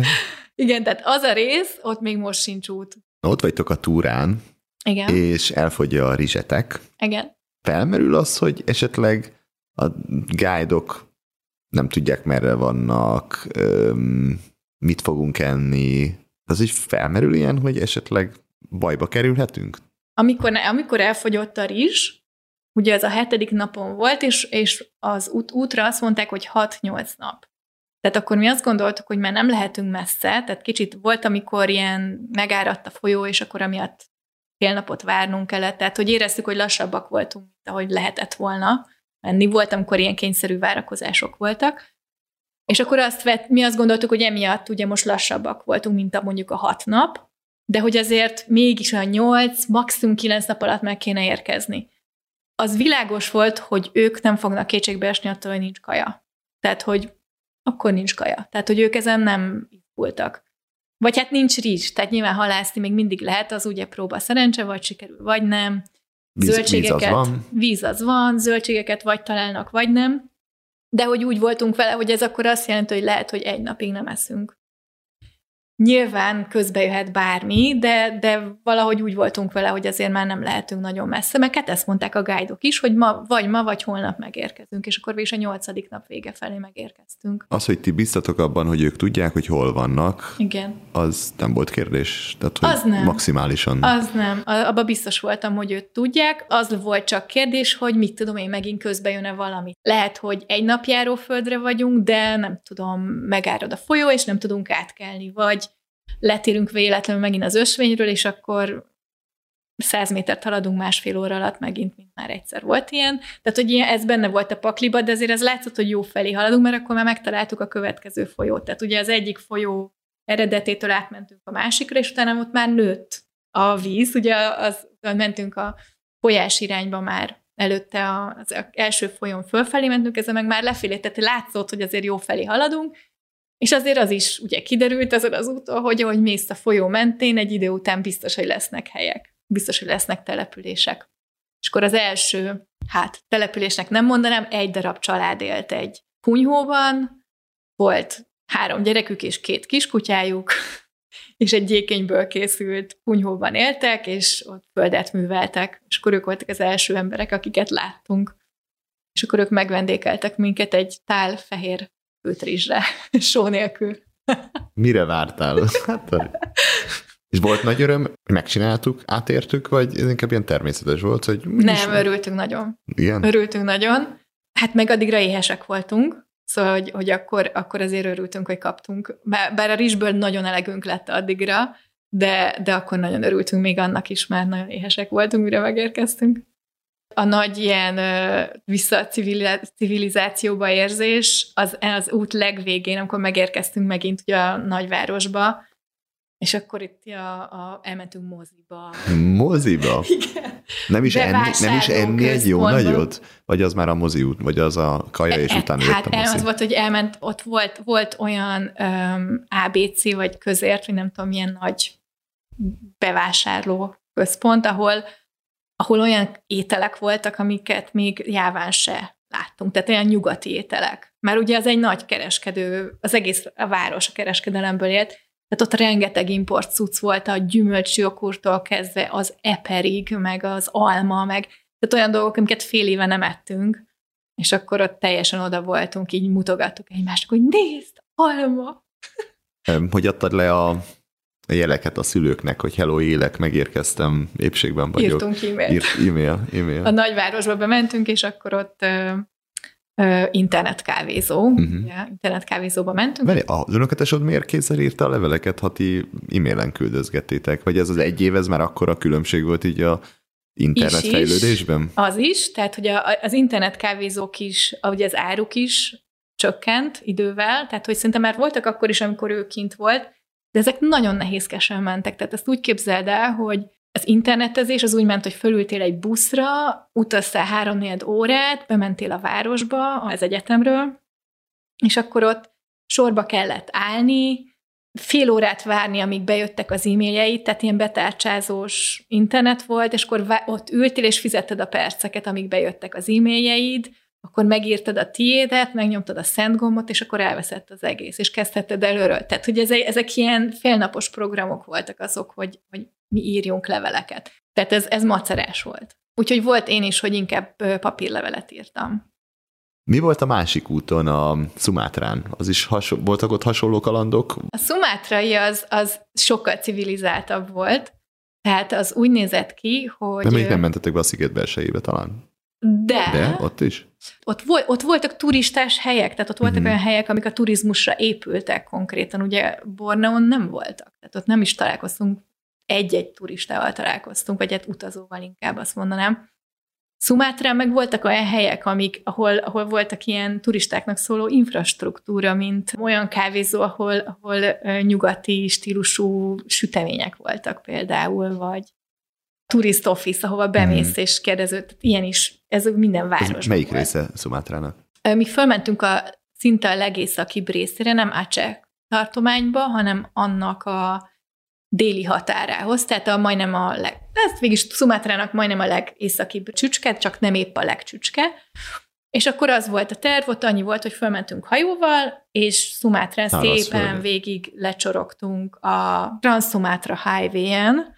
Van ilyen, hogy Trans-Sumatra Van ilyen, hogy Trans-Sumatra Highway, hát ebben is ilyen másfél méteres kátyuk voltak, szóval azért a highway-t azt nem úgy képzeld el, mint egy autópályát, hanem a, a másfél méterrel ilyen... nem túlzol, ugye? Nem. a, a másfél, méter, a másfél méter az olyan mély, hogy, igen. hogy beleállsz, és akkor igen. Hogy mondjuk és nyakig. úgy, igen. Tényleg ott konkrétan ilyen építményeket építettek bele, hogy kiszedjék a buszokat belőle, szóval az, nem, az, az nagyon durva és volt. És mitől, mitől lesz? Tehát, hogy az esőzés kimossa, vagy, vagy tehát hogy lehet egy másfél méter az akkora, tehát hogy egy tankkal lehet nő csak keresztül és nő menni. és nő, és akkor néha betömik, a Lonely Planetben volt egy ilyen mondat, hogy aki, aki erre az útra elmegy, annak good luck, mert hogy az út az nem létezik. Konkrétan ez volt a, a, könyvbe leírva, és akkor én felháborodtam, hogy de hát van út, hiszen minden gödör ki volt tömve salakkal. De hát az meddig tart? Tudod? Tehát amikor pont ott voltunk, akkor volt egy ilyen útszakasz, ahol szerencsénk volt, és be voltak tömve a lukak salakkal, de hát az egy hónap alatt kikopik onnan, tehát nem, nem volt lebetonozva. Szóval a Trans-Sumatran Highway az, az érdekes volt, ott volt egy, volt egy ö, olyan buszvezetőnk, hát megint ugye ez a kis busz, ahol izé ketrecekben a csirkék, meg lógnak a csapat, egy egész osztály a tetőn, iskolás gyerek, körülbelül háromszor annyian vannak a buszon, mint amennyit egyébként elbírna a busz, és akkor a Transzumatra Highway, ami ugye ott egy sávos útra szűkült le, egy ilyen hegyi részen, és a sofőr az így ész nélkül ment, tényleg mint a messzes, kerülgette a szembejövő autókat, és hogy tényleg ott, ott halálfélelmem volt. Na, de hát ott ez volt a túra, hogy akkor a Szumátra északi részéről mentünk le egészen a déli részeig, és akkor ott kibéreltünk egy hajót, és ezzel körbejártuk azokat a kis szigeteket, amik Jáva és Szumátra között vannak, köztük a, a Krakatau szigete, meg az Anak Krakatau, ami a kis Krakatau, tehát a Krakatau vulkán után kinőtt ugye ezek nőnek ki a tengerből, ezek a szigetek, ahogy, ahogy kitör a, a láva, és utána megszilárdul. És akkor ez a túra ez olyan volt, hogy az Anak Krakatau melletti kis szigeten szálltunk meg, ott is megint ilyen sátoros megoldással, vagy hát ilyen ponyvás. Ez még sátornak se Ponyvás, ponyvá, ponyvás, ponyvás, ponyvás megoldással, igen. És éjszaka kitört. A, a, a Krakatau is láttuk, hogy folyik le a, já, a láva. Milyen messze vagytok? mi a szomszéd szigeten voltunk, nem tudom, hogy milyen messze volt, de hogy előző nap mi ott mentünk körbe hajóval. Szóval nagyon messze nem lehetett. De hogy Ilyenkor ez... felforra a tenger is, vagy a, a, a körülötte, Ott nem? voltak olyan sziget-part szakaszok, ahol forró volt a, a víz konkrétan. Az, az nagyon izgalmas volt, mert arra ébredtünk, hogy azt hittük, hogy dörög az ég, és esik az es, esni fog az eső, és akkor kinéztünk, hogy el fogunk ázni, mert ugye az a ponyva az nem nagyon védett az esőtől. Kinéztem a sát, a sát, vagy a ponyva alól, és akkor látom, hogy nem az eső, hanem kitört a vulkán, és akkor csak azt láttuk, korom sötét, ugye mindenfelé. Ez is egy olyan momentum, ami megmarad. Ez megmarad. Ez megmarad. Abszolút, hát ez, igen. ez egy nagyon egyedi. Igen. Akkor nézzük meg Balit is. Uh-huh. Bali most nagyon megy. Nagyon. Mindenhol. Mindenki Balira szeretne menni, Igen. mindenkinek ez az álma. Aki volt már Balin, az pedig beleszeret, és ott akar élni, oda költözni, és, Igen. és Bali, Bali, Bali. Bali az Bali. Igen. Viszont azt hallottam, hogy hát ebben az időszakban Bali még nagyon-nagyon más volt. Hát én nem tudom, hogy milyen most, hogy, ugyebár. De hogy az interneten látod, nem? Tehát, hogy mi lehet... Az interneten ezek látom. A hint, Bali hinta, meg a rengeteg kávézó, I- meg hasonló. igen. De nem tudom, hogy hiszem, ilyen 80-as évekbeli dokumentumfilmekben még azt lehet látni, hogy a bali néznők azok fedetlen felsőtestben járkálnak az utcákon. Az ut- utcákon, hát a ricsföldeken vagy a Aha. Hát fedetlen felsőtesten mi nem láttunk már nőt, de mindenki tradicionális ruhában volt. Hát nem mindenki. Na, azt mondanám, hogy a egy-két nagyváros, Denpasar, Ubud, azok ta, ak- akkor is nagyon tele voltak már turistákkal. Tehát sokan voltak, de, de nem volt annyira képülve szintén ez, az, ez a turista infrastruktúra. Tehát mondjuk Szumátrán jobban? Jobban ment? Nem, azt mondanám, hogy Balin talán ez a két hely volt, ahol ki volt, ott jobban, mint Szumátrán. De a köztelevő kis falvakban meg nem. Ott meg szinte semmi. És azért még a nagyobb városokban is, tehát nem az volt, hogy nem tudom, turistákat viszik a buszok, vagy szervezett utak vannak a városok között, vagy megnézni a szomszédos, nem tudom, milyen templomokat, tehát ilyen nem volt annyira, hanem, hanem így a helyi járatokra lehetett felülni, amik ugye nem jártak rendszeresen, hanem tudod, ez a módszer, hogy kimész a pályaudvarra, és akkor addig várnak, amíg meg nem telik a busz, és ha már nagyon nem akarsz várni, akkor kifizetheted a maradék néhány embernek a helyét, és akkor elindul. Tehát, hogy ő neki megvan egy fix összeg, amiért ő hajlandó elmenni.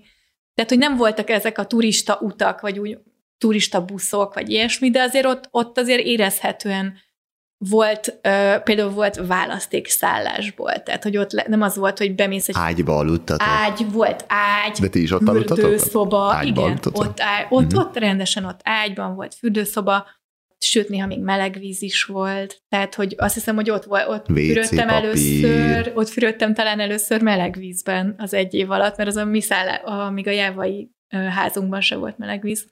Szóval, hogy ez egy ilyen szempontból ilyen fejlettebb volt, de úgy éreztem, hogy ez így korlátozódik erre az egy-két városra. Ott ilyen nagyon kalandos túrákat nem csináltunk, ott volt, hogy ilyen kisebb falvakba elmentünk. Volt egy kis tó, az, az, na, az nagyon emlékezetes volt, mert ott volt megint olyan felfedezés érzésem, mert a többi helyen, ugye, ahol sok turista van, ott olyan érzésed van, hogy hát ez ilyen ismerhető, tudható, megcsinálható, Hát ott inkább így- ez mindenki meg tud, bárki ide jöhet, Mhm. repülőtér is van, nem is kell messzire, tehát érted, lehet rögtön oda érkezni. De volt ez a kis falu, ahol most nem fog eszembe jutni, de valami nyöbetűs tó mellett, és ott ö, olyasmi kicsit hasonló a temetkezési szokás, mint a Toradzsáknál, ahol én nem jártam, csak hallottam róla, ugye, hogy a halottakat nem temetik el. És itt is ezt csinálták, hogy ö, a halottakat csak így letették. Volt egy kvázi egy ilyen temetőszerűség, de nem temették el, hanem csak letették a földre, és építettek köréjük egy ilyen kis bambuszból, egy ilyen kis házikószerűséget, tehát ilyen kis sátrat, és akkor ott mumifikálódtak valahogy a hullák, és nem rohadtak meg, és nem volt büdös, hanem, hanem csak így összeasztak. valószínűleg ott is beinjekciózzák formalinnal. Azt nem tudom. Mm. Ők azt mondták, hogy ott nő valami növény, és amiatt, hogy ott azért oda viszik, mert ott, ott nőnek ezek a fák, vagy nem tudom mi, és hogy szerintük amiatt, de hát ez is lehet, hogy ilyen, tudod, ilyen mágikus gondolkodás, vagy ilyen helyi babona, hogy biztos itt a, emiatt, mert egyébként nagyon babonásak, meg nagyon megvan ez a, hát ez a mágikus gondolkodás, ami, ami ott a világ legtermészetesebb dolga. Tehát az, hogy szellemek léteznek, az nem, az nem kérdés, hanem csak az a kérdés, hogy ki miért látott, és melyiket, és mennyit, és nem tudom. De mindenkinek van ilyen sztoria. És ez meglepő volt akár a jávai szemlélethez képest, vagy akár a törzsi szemlélethez képest, amit mondjuk a Borneon vagy Szumátrán láttál? Nem, ez mindenhol Ez így mindenhol volt. Ez mindenhol így volt. Tehát, hogy ez a, az egyetemista osztálytársaim is ugyanígy gondolkodtak igazából. Független attól, hogy éppen keresztények vagy muszlimok voltak, vagy bármilyen más vallásúak, attól függetlenül ez a, ez a szellemhit, ez meg volt És ez mindenkiben. És ez vallástól független? Tehát, hogy ők ugyanabban Én úgy a láttam, hogy nem válogat. hisznek, de mondjuk ugyanabban a szellemben hisz egy, egy muszlim, meg Ezek egy ilyen helyi szellemek helyi voltak. szellemek. Igen. Tehát erről inkább a, a, a, a szurakartai szellemekről tudok, mert ugye arról meséltek az ismerőseim. Tehát, hogy az mindenki tudta, hogy volt egy hely, ahol az utcára kiszokott állni egy, egy szellem, és akkor direkt úgy csinál, hogy a motorosok megijedjenek tőle, mint a ki akarna ugrani eléjük, és akkor amiatt ott fölborulnak a motorosok. Tehát ezt lehetett tudni, hogy az az a sarok, vagy az a kanyar, ahol mindig el szoktak esni a motorosok, és hát ez a szellem miatt van. Tehát ezt mindenki tudta. Egyértelmű. Uh-huh. Milyen, milyen szellemsztorikat meséltek még? Ö, Hát a mi házunkban is volt egy szellem, Volt egy természetesen. A fejetlen fiú volt a mi házunkban, akit többen láttak az ott lakók közül, tehát, és a nyugati diákok is És látták. te? Én nem láttam. De nem, és Én nem láttam, de teljesen elhittem mindent. Te, tehát, te, számodra nem volt kérdés, hogy Nem, mondom, mint a szivacs. Tehát, hogy én ott kritika nélkül elhittem mindent. Bali az az ugyanolyan, ki... amikor mi forgattuk a filmeket, más uh-huh. a többiek mondták, a Rita és az András, hogy na majd amikor visszaérünk Balira, ott minden lesz, ott kényelem, ez a forró víz, zuhanyzó, uh-huh. olyan kávézók és olyan sütik, amiket itthon is megkapsz. Igen. Akkor is ez volt? Tehát, hogy nektek így kényelmes volt, és így megkaptatok a, az itthoni ké- Hát inkább azt mondanám, hogy láttuk, hogy sok pénzért meg lehetne kapni, de, de mi ott indonéz színvonalon éltünk. Azt hiszem, hogy az egyik balinéz úton volt egy három nap, amikor, amikor egy ilyen bungalót kibéreltünk, és akkor az egy ilyen medencés rezort volt, de az három napig tudtuk kifizetni, és utána mentünk a helyi szállásra, nem tudom milyen családnak a mellékszobájában a, a gyékényen. Tehát, hogy ott ezek így megvannak egymás mellett, és, és igen, meg lehetett venni ezt meg azt.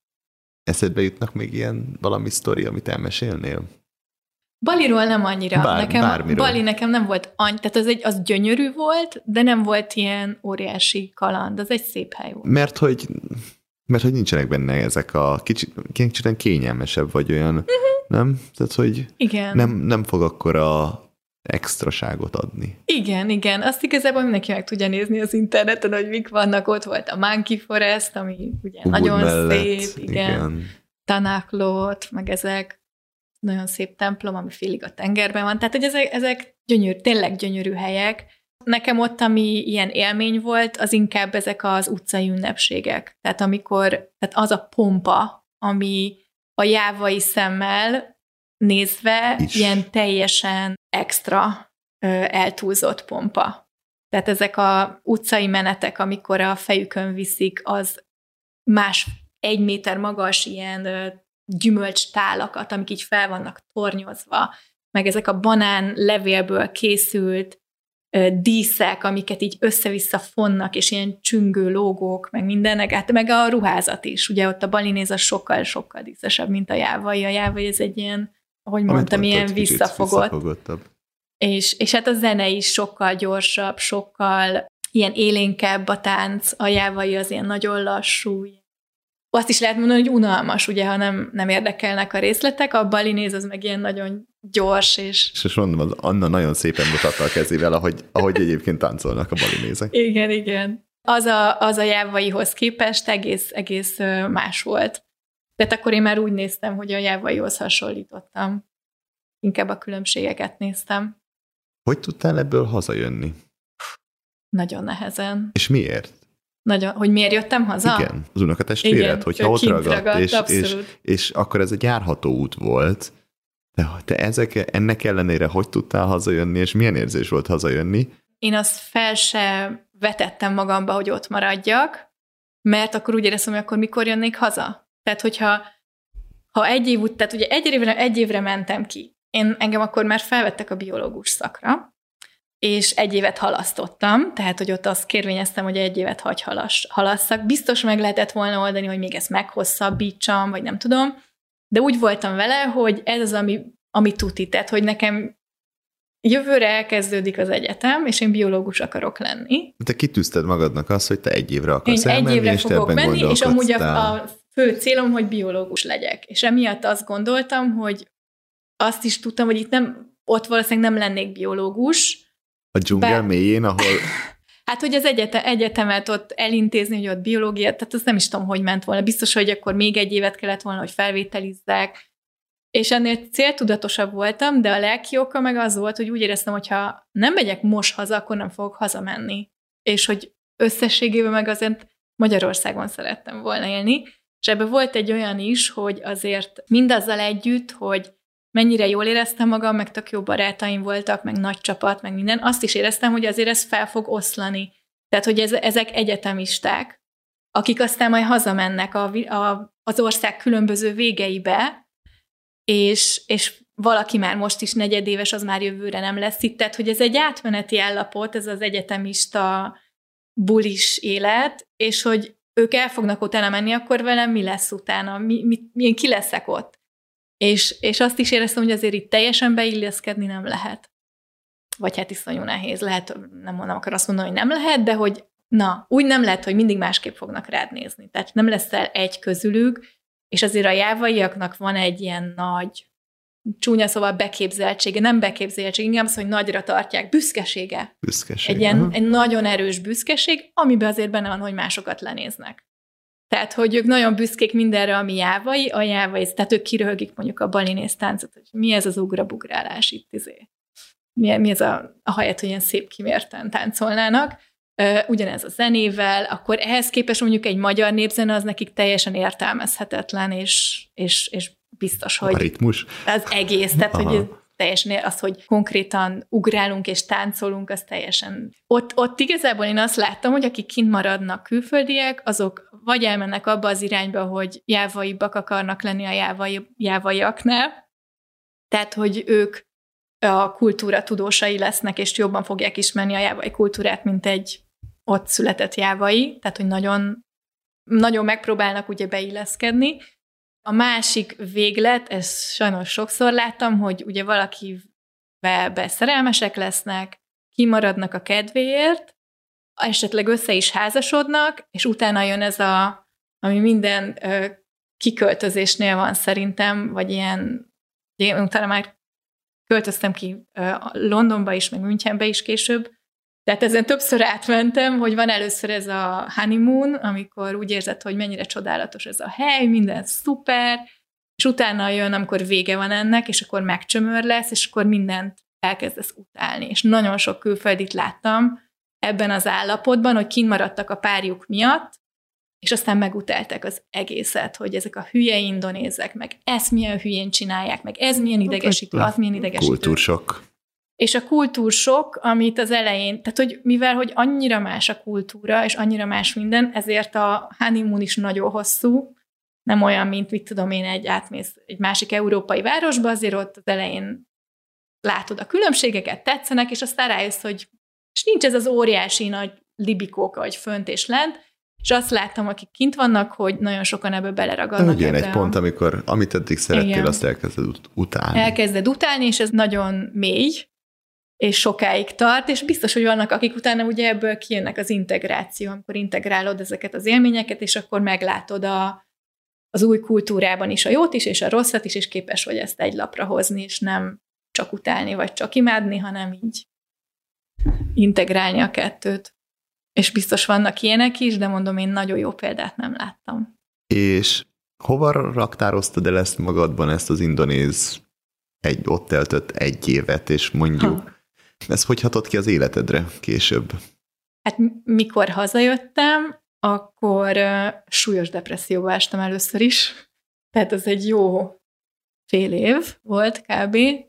Azzal együtt, hogy ugye itt itthon is teljesen új életem lett az egyetem miatt, tehát a gimis barátaimmal nem találkoztam már minden nap, egy új egyetemi társaságba kellett beilleszkedni, Ráadásul az első fél évben nagyon könnyű volt az egyetem, tehát nem is kötött le annyira, hanem kicsit így unatkoztam, és borzasztóan fáztam. Tehát augusztus es, e- elején jöttem haza, és én bás, fekete básonynadrágban és szőrös kardigánban találkoztam a Moszkva téren a barátaimmal, erre emlékszem, mindenki nyári ruhában volt, én pedig vacogtam, nagyon fáztam, nagyon, na, nagyon nehéz volt vissza az időjárásra visszaállni, pedig mondom, hogy nyáron érkeztem, és aztán valahogy ez így á, szerencsére elmúlt valahogy magától, nem tudom. Akkor nagyon sokat jártam még az indonéz követségre, itt volt egy zenekar, az indonéz követségnek volt egy zenekar, és akkor abban játszottam, az minden héten mentem, és akkor voltak zenekari próbák, tehát hogy ez így kicsit Azért így fenntartotta el, ezt igen. a, ilyen, ezt a dolgot, és egyébként tök érdekes, hogy amikor utána az, az ugye abban maradt valahogy, nem tudom, egy-két év után már nem jártam, mert túl sűrű lett az egyetem, meg már nem volt rá időm, és akkor nem jártam tovább, és akkor egy ideig úgy nem volt semmi, aztán öm, hát mikor? 2010-ben költöztünk ki Londonba, és akkor ott is megvolt ugye a honeymoon, meg a, utána pedig a megcsömörlés, és amikor kezdtem integrálni, ott ugye három évig voltunk, és amikor kezdtem integrálni a kettőt, akkor kellett az, hogy a saját gyökereimet megerősítsem valahogy, és akkor Londonban kerestem olyan csoportokat, akikhez így tudnék kapcsolódni, és egyrészt kerestem egy magyar néptánc csoportot, másrészt egy gamelán csoportot. Tehát nekem az is egy ilyen otthonos dolog volt, hogy akkor itt Londonban, ugye egy nagy város, tök jó volt egy gamelán zenekar, és ami óriási poén volt, hogy képzeld el, bemegyek az első próbán, és kinéztem a, a, nem tudom, az internetről, hogy hol van gamelán zenekar, láttam, hogy hetente vannak próbáik, bemegyek, és a tanár az a lakótársamnak a pasia volt. Mm, ne. De. Az indonéz lakótársamnak a pasia volt. És így bementem, és így nem hiszem el. 12 év után. Hogy, hogy soha nem mentél vissza? Ezért, mert nagyon nagy szívfájdalom lett volna. Uh-huh. Tehát, hogy az elején, elején leginkább... Ez ugyanez, hogy ez egy évig tartott. Igen. Elhoztad, amit el kellett. Igen, tehát én úgy éreztem, hogy ha most visszamennék, akkor ezzel csak újra így feltépném ezt a sebet. Vagy nem tudom, tehát hogy, hogy akkor ezt kezdhetném előről ezt a munkát, hogy ezt így ilyen biztonságos helyre elrakjam magamban, és tehát egy jó, egy jó tíz évig ez szóba se jött, és aztán kb. amikor már elkezdtem dolgozni, és már lett volna pénzem, hogy visszamenjek, akkor meg kinyílt az egész világ, akkor meg már inkább azt mondtam, hogy menjünk oda, ahol, ahol még nem jártunk. Új élmény. Igen. Más élmény. Boríték le lett zárva, és el lett rakva mm. valahova mélyre, és akkor Igen. az ott megvan. Igen. Nem kell hozzá most, most már visszamennék. Tehát, hogy most ott tartok, hogy most már beleférne. Ha tetszett, amit hallottál, ne tartsd magadban. Mesélj róla barátaidnak, ismerőseidnek. Tapasztalataim szerint ugyanis a személyes ajánlás a legjobb módja annak, hogy terjedjen a podcast jó híre. De nagyon örülök, ha nekem is küldtök visszajelzést, mert abból tudom, hogy tetszik, amit csinálok, és érdemes újra és újra mikrofon mögé ülnöm valakivel. Ha úgy érzed, hogy az utazási podcast értéket teremt számodra, és lehetőséged van rá, támogathatod munkámat anyagilag is egy havi elképes összeggel Patreonon keresztül. A linket megtalálod az adás leírásban, az adás leírást pedig megtalálod a lejátszódban, valahol az adott epizód körül. Ha eddig nem tetted volna, nézz körbe, biztosan rá fogsz találni, ahol az adáshoz kapcsolódó hasznos linkeket osztok meg veletek. Az extra tartalomért továbbra is várunk Facebook csoportunkban, ahol a beszélgetésekhez tartozó képeket, videókat és egyéb érdekességeket osztok meg veletek, mint például Anna közel 25 éves analóg fotóit, vagyis az arról készült digitális fotóimat. Ha valaki e-mailben szeretne értesítést kapni, mostantól arra is van lehetőség. Elindult ugyanis az utazási podcast hírlevele. A feliratkozási linket szintén megtaláljátok a leírásban. A végére pedig nem maradt más hátra, mint hogy elköszönjek tőletek. Engem Mátai Andrásnak hívnak. Hamarosan találkozunk. Sziasztok!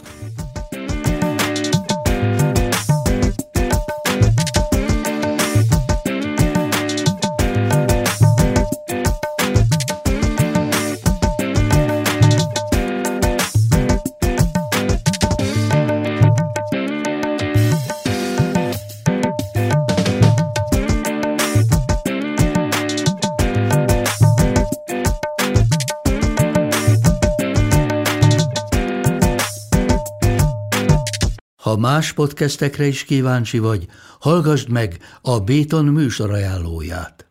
El tudod képzelni, hogy a podcastet, amit éppen most hallgattál, fél év múlva már a mesterséges intelligencia generálja? Mi sem. De ha érdekel, eljött már a gépek lázadása. Hallgass bele az Embertelen podcastbe. Orsós Lajos vagyok, a műsor házigazdája. Egyelőre még élőben. Egyelőre. Fedezzük fel együtt, hogyan ismerkedik, randizik, mesél és vitatkozik Betty és Péter, két teljesen mesterséges intelligencia. Lajos, a podcast címét mond még egyszer, Léci. Oké. Okay. Embertelen podcast. Ez a műsor a Béton közösség tagja.